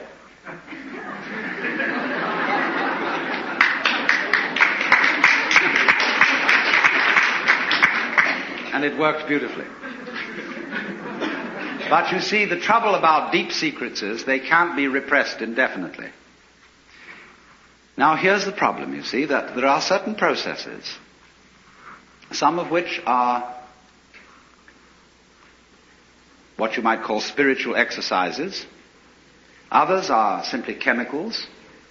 Others are just horse sense, whereby one comes to see very clearly indeed that black goes with white and self goes with other. And as this becomes clear to you, it's rather shaking. Because, look, if what you define as you is inseparable from everything which you define as not you, just as front is inseparable from back, then you realize that deep down between self and other there is some sort of conspiracy. If these things always occur in combination and look very different from each other and feel quite different, nevertheless, the feeling of difference between them allows each one to exist. And so underneath the opposition or the polarity between self and other or between any other pair of opposites you can think of, there is something in common, as there is, for example, between figure and background. You can't see a figure without a background. You can't have an organism without an environment. Equally, you can't have a background without a figure, or an environment without organisms in it, or without things in it. You can't have space, which is unoccupied by any solid. You can ha- cannot have solids not occupying some space. This is absolutely elementary, and yet we don't realize it. Because, for example, the average person thinks that space is nothing. That it's just a sort of not there-ness in which there are things. And we are slightly afraid that not there-ness, that nothingness, that darkness, that the negative poles of all these oppositions will win. That they will eventually swallow up every kind of being and every kind of there-ness. But when you catch on to the game, you realize that that won't happen. Because what is called not existing is quite incapable of uh, being there without the contrast of something called existing. It's like the crest and the trough of a wave. You can't have a wave that is all trough and no crest, just as you can't have a wave which is all crest and no trough. Such a thing has never been manifested in the physical universe. They go together. And that is the secret. There really is no other secret than that. But it is thoroughly repressed. And therefore, we are all educated to feel that we've got to fight for the white because the black might win. We've got to survive. You must survive. That's the great thing we're all working under. And pounding it out day after day in anxiety. Because this is a description of anxiety. Anxiety is the fear that one of a pair of opposites might cancel the other forever. And if by any chance, by any means, you find out that that is not so, you have an entirely new attitude to what human beings are doing, which may be very creative, but which also may be very dangerous. You see through the game. The game called white must win because you know that neither black nor white are going to win because they belong to each other. So one of the problems of the various chemicals which can uh, change the human mind in certain ways so that it becomes apparent that inside and outside go together is that they do rather give the show away and people who take these chemicals and see through the human game cannot be trusted. They may decide to be good sports and go back into the game and play it as if it were for real, or they may not. And if they don't, what's going to happen?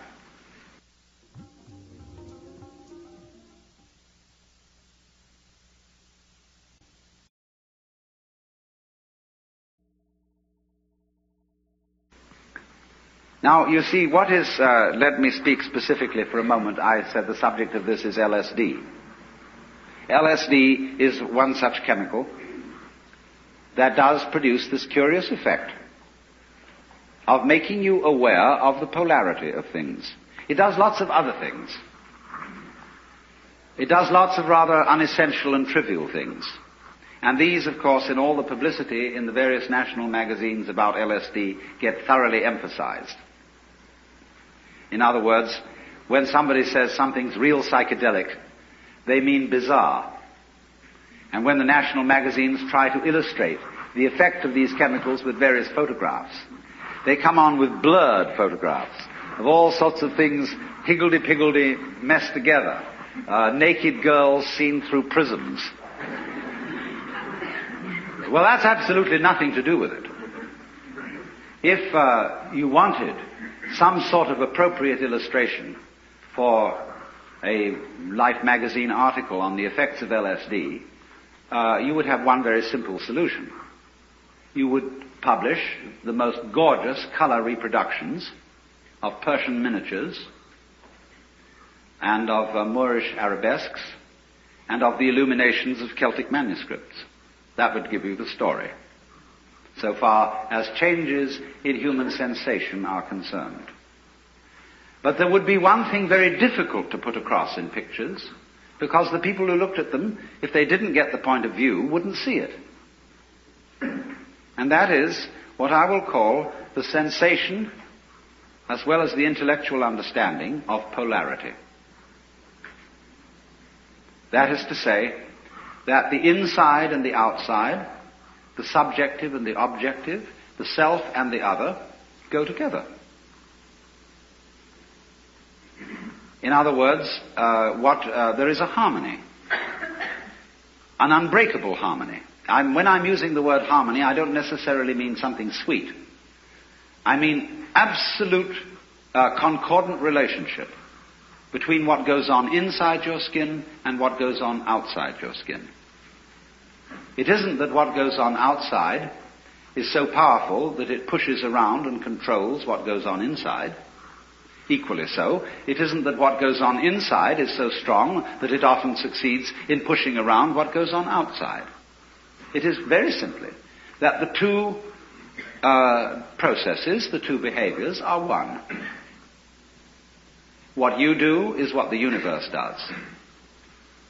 And what the universe does is also what you do. Not you in the sense of your superficial ego, which is a very small, little tiny area of your conscious sensitivity, but you in the sense of your total psychophysical organism, conscious as well as unconscious. This is not something that arrived in the world from somewhere else altogether, that confronts an alien reality. What you are, as Johnny, who's just Johnny, and, and, and, don't you come on too strong, Johnny, because, um, no, you've got elders and betters around here. But you're responsible. You're a free agent. You'd better be. and so, when you are told from childhood that you are expected and commanded to behave in a way that will be acceptable only if you do it voluntarily, you remain permanently mixed up. that, if anything, is permanent brain damage.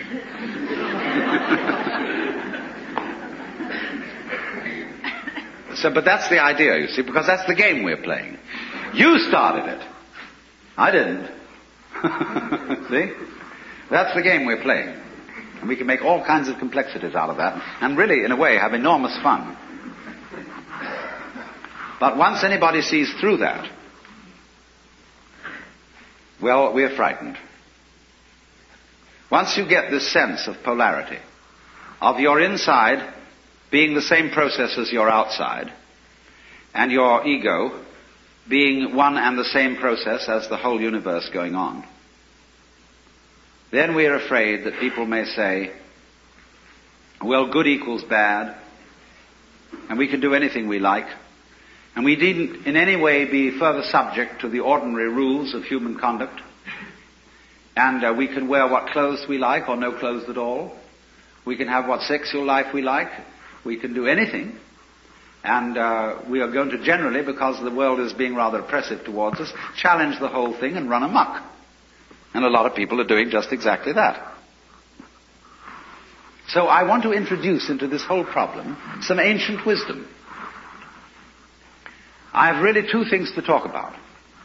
How cultures, which always did know in some way, or uh, among whom a large number of people always did know this secret, handled it. And then I want to make some observations about how we're trying to handle it and how it's not going to work. Among the Hindus and among the Buddhists, this view of the real identity of a human being has always been known, at least by a very influential minority. The central doctrine of the Hindu way of life, I call it that rather than a religion, is in Sanskrit Tattvamasi. You're it. To put it in a kind of colloquial way. You're it. And it is the witch than which there is no witcher, which they call the Brahman, or the Atman with a capital A, meaning the self. You are only just kidding that you're just poor little me. See, the function of a guru, that is to say a spiritual teacher in India, is to look, give you a funny look in the eye. Because you come to him and say, Mr. Guru, I have problems. I, I suffer and uh, it's a mess and I can't control my mind and I'm miserable and depressed and so on. And he gives you a funny look. And you feel a bit nervous about the way he looks at you. Because he, th- you know, he's reading your thoughts. And this man is a great magician. He can read everything that's in you. He knows right down into your unconscious and you know all the dreadful things you've thought and all the awful desires you have, and you are rather embarrassed that this man looks right through you and sees them all. But that's not what he's looking at. He's giving you a funny look for quite another reason altogether. Because he sees in you the Brahman, the Godhead, just claiming it's poor little me. And he's going to eventually, by all sorts of subtle techniques that are called in Sanskrit upaya, that in politics means chicanery, and in spiritual education means skillful pedagogy. He is going to try and kid you back into realizing who you really are. That's why he gives you a funny look. And why he seems to see right through you. As if to say, Shiva, old boy, don't kid me. I know who you are. But you're coming on beautifully in this act. that you're somebody else altogether. And I congratulate you, you're doing a wonderful job. Playing this part, which you call the person, my person. You know, a person is a fake. It, the, the word means a mask. So if you read books on how to be a real person, you're reading books on how to be a genuine fake. The word persona, as you know, means a mask worn in uh, Greco-Roman drama. So if you I, come on to the Guru and say, well, he asks you who you are. Sri Ramana Maharshi, when anybody came to him and they said to him, as people do, who was I in my last incarnation? Or will I be reincarnated again? He always replied, who's asking the question? And everybody was irritated because he wouldn't give them answers about what they were in their former lives. He just said, who are you? and he looked at you, have you looked at photographs of this man? I keep a photograph of him uh, close by because of the humor in his eyes. They're looking at you with a dancing twinkle, saying, come off it.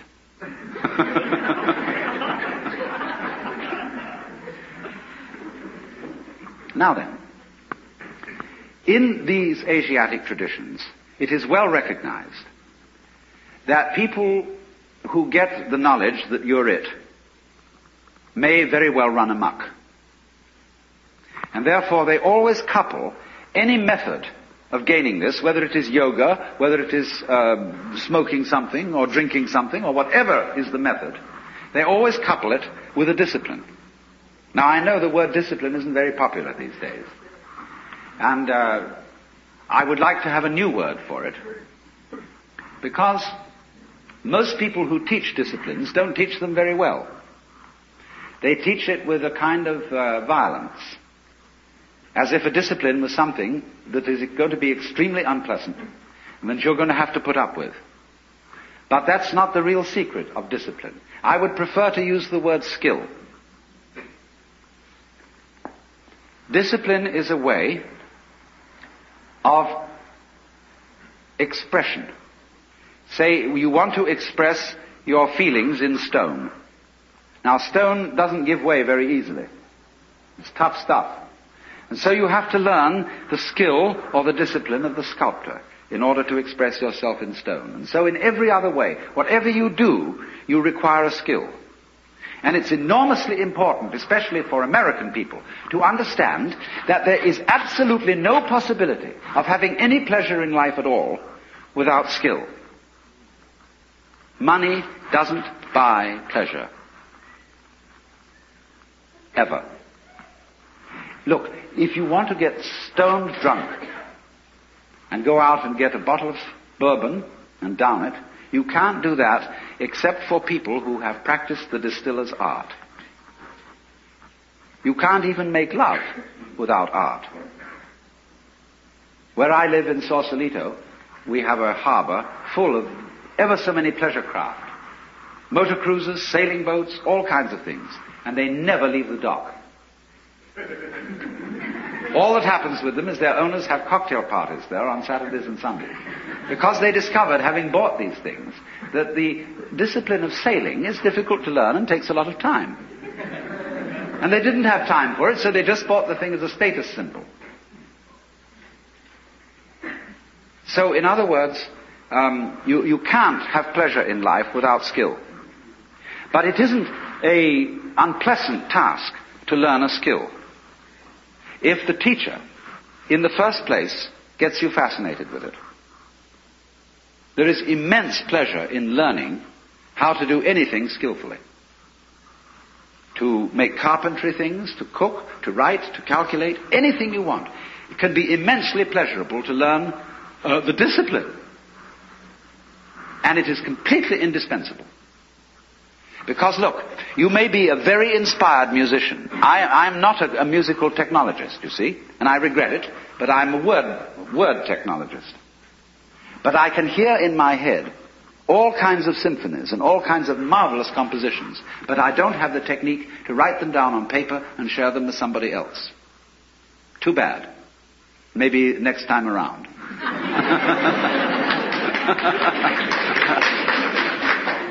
but you see, so far as words are concerned, I can express ideas because I have studied language.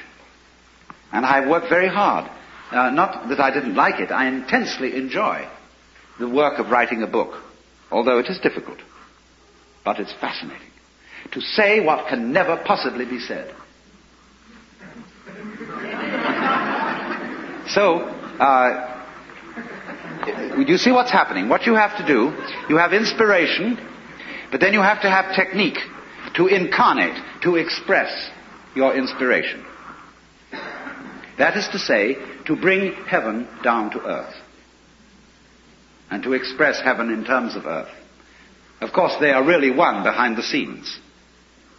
But there's no way of pointing it out unless you do something skillful. You see, we are all, at the moment, absolutely in the midst of the beatific vision. We are all uh, one with the divine, or some I don't like that sort of wishy-washy language. But we're all there. But we're so much there that we're like fish in water. They don't know they're in water. Like the birds don't know they're in the air because it's all around them. And in the same way, we don't know what the color of our eyes is. I don't mean whether you've got blue or brown eyes, but the color of the lens of your eye. You call that transparent. No color. See, because you can't see it. But it's basic to being able to see anything. So in order to find out where you are, there has to be some way of drawing attention to it. And that involves skill. Upaya in Sanskrit. Skillful means.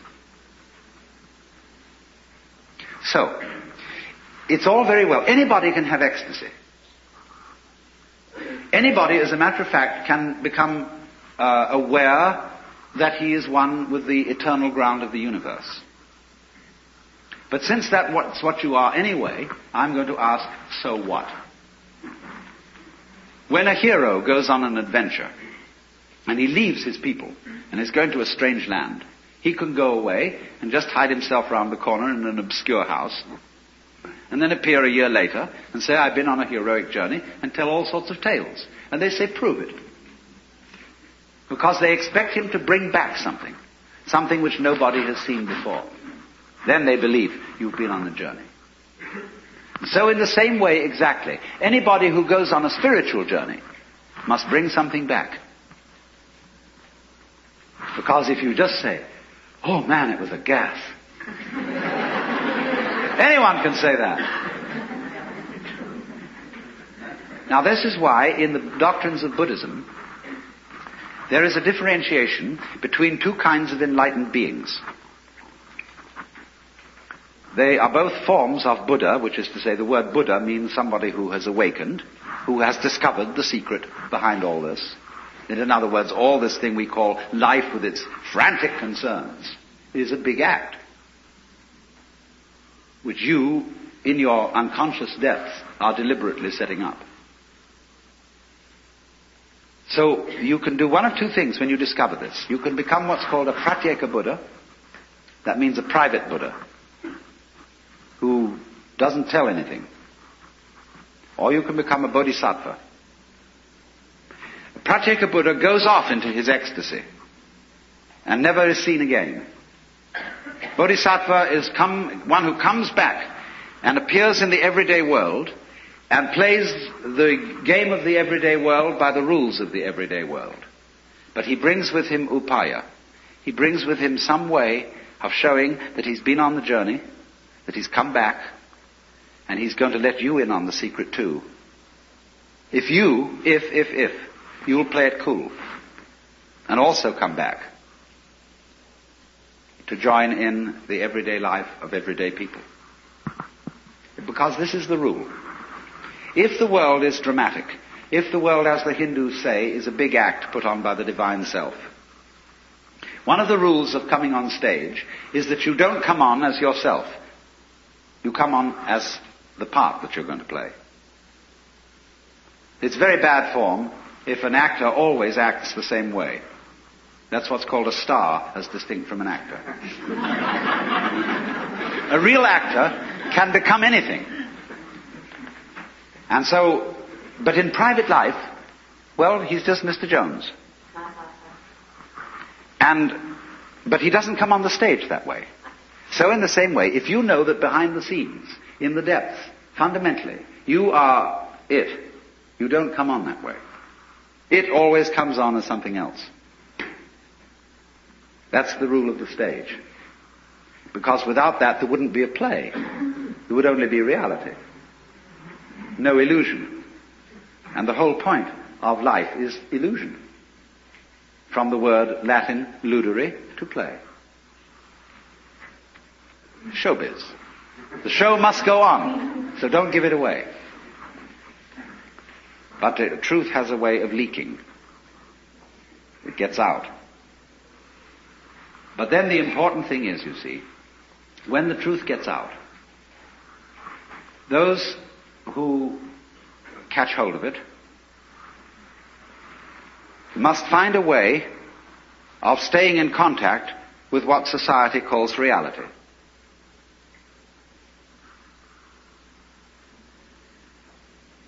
That is to say, if you have a radio, you don't only need an antenna, you also need a ground. So what happens in the world of mysticism, of uh, psychedelic visions and so on, needs to be grounded. So then there are always two uh, directions in which such a discipline works. One, preparatory. In other words, those who taught disciplines for awakening in the Orient were always careful to screen, first of all to screen those who applied, and then after screening them, to uh, make them sensible so that they knew how to handle the game and, of ordinary human existence and play it by the ordinary human rules.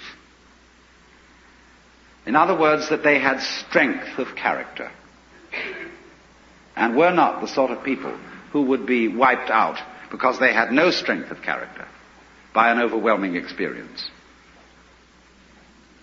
Then they let them in.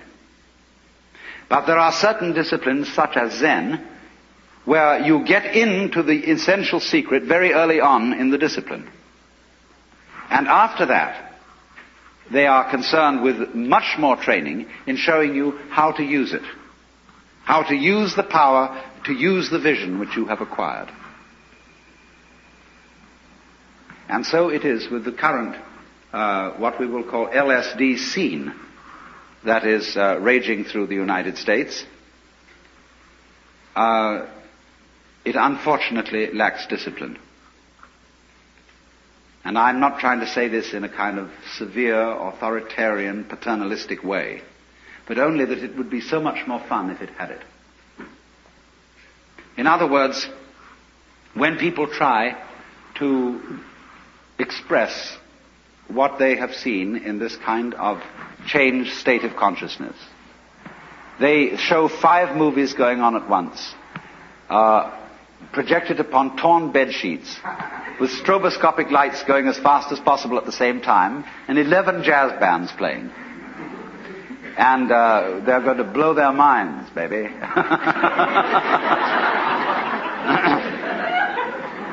and every, everybody else who hasn't seen this thing look around and say, well, it's a mess. I don't like the looks of it. Let's suppose that while you were very, very high on LSD, you looked into a filthy ashtray and you saw the beatific vision. Which is, of course, the case, because uh, wherever you look, if you, your eyes are open, you will see the face of the divine. Then you come out of your ecstasy with the dirty ashtray and say to everybody, here it is.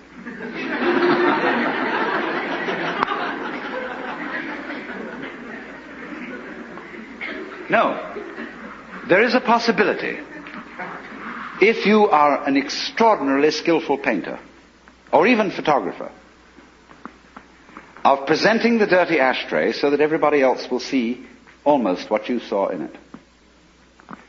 But you will have to have a technique which will translate every grain of ash into a jewel. Because that's what you actually saw. But that requires mastery of an art. And I'm afraid uh, people think that all it's necessary to do is uh, just throw out any old thing because under that transformed state of consciousness, any old thing is the, is the works. But nobody else can see it if they haven't shared that point of view. So then, uh, this becomes for us in the United States an extremely important social problem. The cat is out of the bag. We are living in a scientific world where secrets cannot be kept. And anyone, anytime, can uh, pick up something which will short circuit all the ancient religious techniques, yoga practice, meditation, etc., etc. This is all very embarrassing, but it will happen. Not for everybody, but for a lot of people. And they will see what all those sages and Buddhas and uh, yogis and uh, prophets saw in ancient times. And it will be very clear.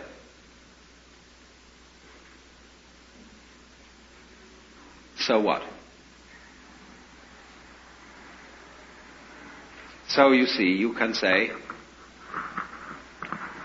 look at all these people who haven't seen it. This is a temptation. Look at them all going about their business, earning money and uh, grinding it out at the bank or the insurance office or whatever it is every day, and how serious they look all about it, and they don't really know it's a game.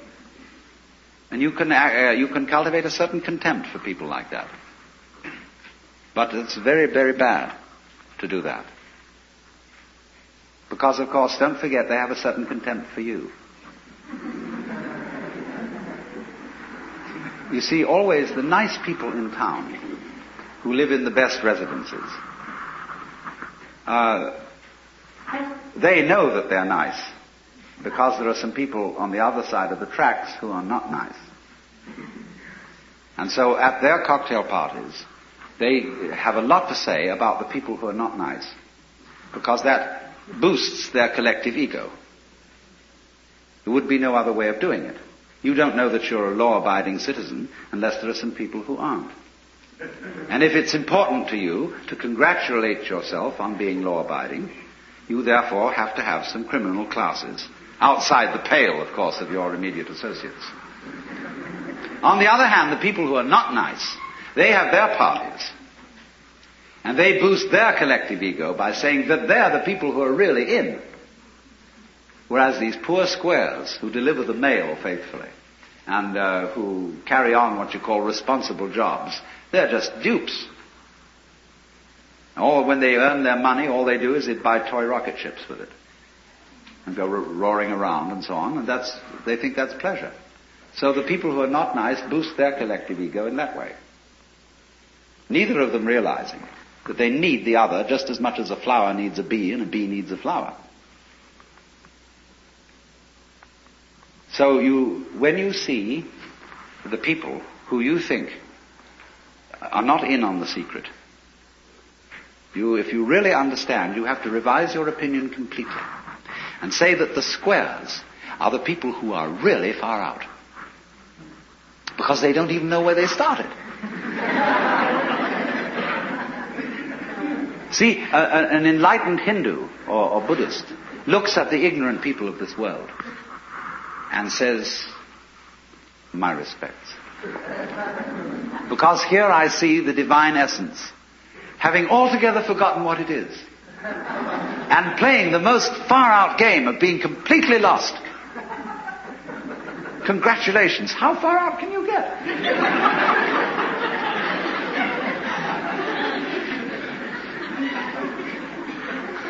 So if you understand that, you, you don't start a war with people you might say are square. Don't challenge them. Don't bug them. Don't frighten them. The reason is not because they are immature, because they are babies, and you mustn't scare babies. It's nothing to do with that. You mustn't frighten them because they are doing a very far out act. They're walking uh, on a tightrope, miles up. And they've got to do that balancing act, and if you shout, they may lose their nerve. See, that's what the, we call the responsible people of the world are doing. It is an act, it's a game, just like the tightrope walker. But it's a risky one. And you can get ulcers from it. And uh, all sorts of troubles. But you must respect it. And say, congratulations on being so far out. Let me give you a basic gestalt. We live in a third dimensional plane. We can see the planets, the galaxies, the suns, hundreds of billions of galaxies photographed, universes. We live in an amazing space time continuum. And we're on this planet, and Einstein's physics showed it, Max Planck's physics showed it, all. There's at least 12 dimensions. And now that's why all the top scientists and billionaires are coming out saying it's a false hologram. It is artificial. The computers are scanning it and finding tension points where it's artificially projected and gravity's bleeding in to this universe. That's what they call dark matter. So we're like a thought or a dream that's a wisp in some computer program, some God's mind, whatever. They're proving it all. It's all coming out. So we're on this planet, the third dimension, which is a launch pad to all the other dimensions below and above. The third dimension, all the mathematics shows, is, is the primal sea of where all this happens. And the Earth's like an egg. And we've got all this potentiality. Now, there's like this sub transmission zone below the third dimension that's just turned over to the most horrible things is what it resonates to. And it's trying to get up into the third dimension that's just a basic level consciousness to launch into the next levels. And our species is already way up in the fifth sixth dimension consciously our best people.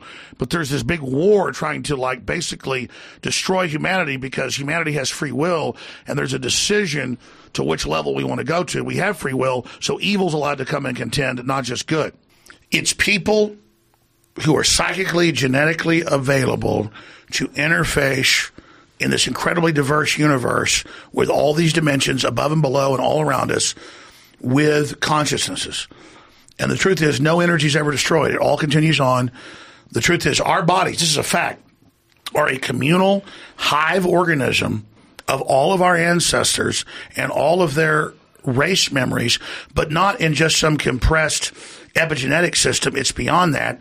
It's an electrochemical antenna. They've proven this that connects to higher and lower dimensions. So our bodysuit because our, our, our, our, predecessors wouldn't put us in a position without giving us a bodysuit that is them. Our families are loving us. They're holding us. They're wrapped all around us. Their strength, their will, their bad, their good, their sins, the good things they did, the battles they won, the battles they lost, the woman they loved, the, the man they loved. It's all in us. All these people. It's why we're able to look into so many things and have so many different experiences the elite are all about transcendence and living forever and the secrets of the universe, and they want to know all this. Some are good, some are bad, some are a mix. And so all the shaman, all the ancient religions, everybody says there are the good ones and there are the bad ones. But the good ones don't ever want to organize. The bad ones tend to want to organize because they lust after power. And, the, and people are interfacing. So you say, where does it begin? From the Tibetans to the Mesoamericans to the Egyptians to the Druids to every ancient society describes the same thing. There are bad things that look like elves that have horns when they show you who they really are, and there are good things, but they don't contact you unless you contact them, and then they they're almost not even concerned with what you're doing. Powerful uh, consciousnesses don't want to dominate other people; they want to empower them, so they don't tend to get together until things are really late in the game. Then they come together. Evil's always defeated because good is so much stronger. The elites believe that it's not in the third dimension that we're mainly receiving transmissions. S- ships don't arrive from Alpha Centauris or Giedi Prime or wherever they're coming from or Betelgeuse. They come here through interdimensional gates that are much closer through fold space. And so we have to discuss the different influences that are in the universe and on fact that we have free will and we decide what we want. I don't believe in any of this. I'm simply telling you what the elites believe. I never bought into this, looked into it. But then I began to think about what did I hear when I was a kid? What did I see? What was coming out in government documents? What was being admitted? When I read all these books about World War II and the Nazis and Hitler obsessed with the Dalai Lama and the Tibetans and what they were able to do without drugs to interface with this and all the rituals they would do and how they would believe that beyond the ether, like at Skull and Bones, it's a German death cult, they do rituals and take drugs to talk to the goddesses. Well, they're just appearing as, you know, sexy, beautiful women. It's whatever you want as these spirit guides because lower entities will come in and violate your free will. God, and his angels, which are below him, will not get involved in your everyday life. They will not manipulate your free will unless you ask them in. But then the devil masquerades as an angel of light. And the elites themselves believe they're racing using human technology to try to take our best minds and build some type of breakaway civilization where they're going to merge with machines, transcend, and break away from the failed species that is man, which is kind of like a false transmission because they're thinking what they are is ugly and bad, projecting it onto themselves instead of believing, no, it's a human test about building us up. And God will send out a transmission for a larger plan, but evil is willing to come in. And what does it say? Demoralize, get rid of children, don't have kids. Humans are bad. You'll be, will be better once you're all gone. And it's because it's their operational mission for whatever reason that we'll understand later what's going on. And so Google was set up 18, 19 years ago, this was, I knew about this before it was declassified. I'm just saying I have good sources, that they wanted to build a giant artificial system. And Google believes that the first artificial intelligence will be a supercomputer based on the neuron activities of the hive mind of humanity with billions of people wired into it with the Holy Internet of shit. Things. And so all of our thoughts go into it, and we're actually building a computer that has real neurons in real time that's also psychically connected to us that are organic creatures so that they will have current prediction powers, future prediction powers, a true crystal ball. But the big secret is once you have a crystal ball and know the future, you can add stimuli beforehand and make decisions that control the future. And so then it's the end of consciousness and free will for individuals, as we know, and a true 2.0 in a very bad way, hive mind consciousness with an AI jacked into everyone, knowing our hopes and dreams, delivering it to us, not in some PKD wirehead system where we plug in and give up on consciousness because of unlimited pleasure, but because we were already wired in and absorbed before we knew it by giving over our consciousness to this system by our daily decisions that it was able to manipulate and control into a larger system. But like the Bible tells you, any pharmakia or any of that always leads to destruction because only evil is going to come through that way. So we're basically have these light sockets. We can't jack into the higher unless it's our free will, and that takes time. We jack in to the evil. So you can jack into evil, you can't jack into good right away. So it's quicker, it's easier, like Yoda says about Darth Vader. Quicker, easier, more seductive. We're made in the image of our creator.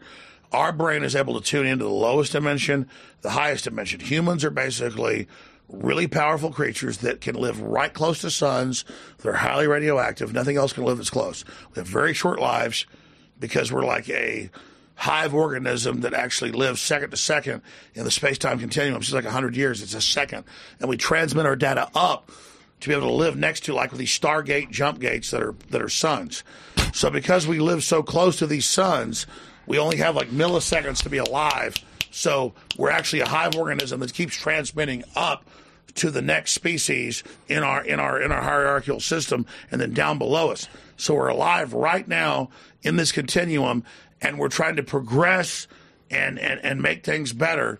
And, and the elites are trying to make sure that we don't dial into that incredible knowledge we've got as a species and basically die as a species so that we're not competitors on the next level, as the Bible says, of the interdimensional plane. And, and, and, and so when you study it, the globalists go to these events and they take bigger and bigger doses of drugs. They do electroshock.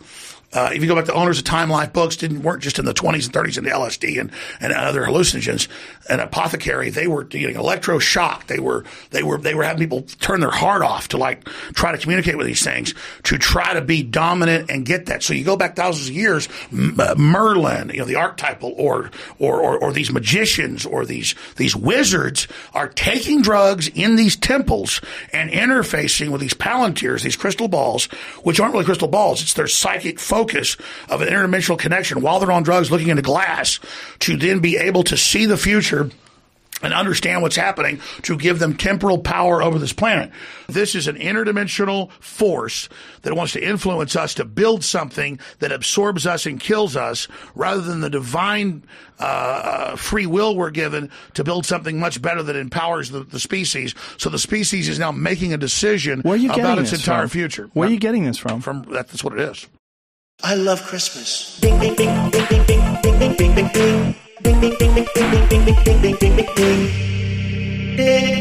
Merry Christmas.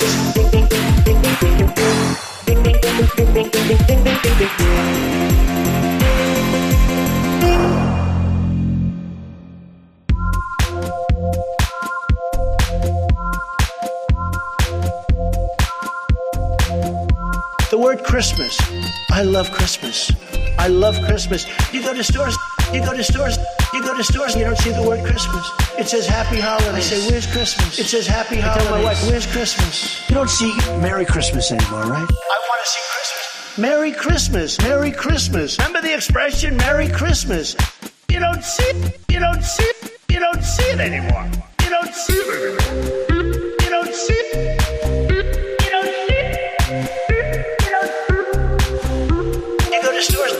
To stores, you go to stores, you don't see the word Christmas. You go to stores, you go to stores, you go to stores, you don't see the word, you don't see the word. You don't see. You go to stores, you go to stores, you don't see the word Christmas. You go to stores, you go to stores, you go to stores, you don't see the word, you don't see the word. You don't see. You go to stores, you go to stores, you don't see the word Christmas. You go to stores, you go to stores, you go to stores, you don't see the word, you don't see the. You don't see it. It says Happy Holidays all over. I say, Where's Christmas? I say, Where's Christmas? I say, Where's Christmas? We're all going to be saying Merry Christmas again. That I can tell you. That I can tell you.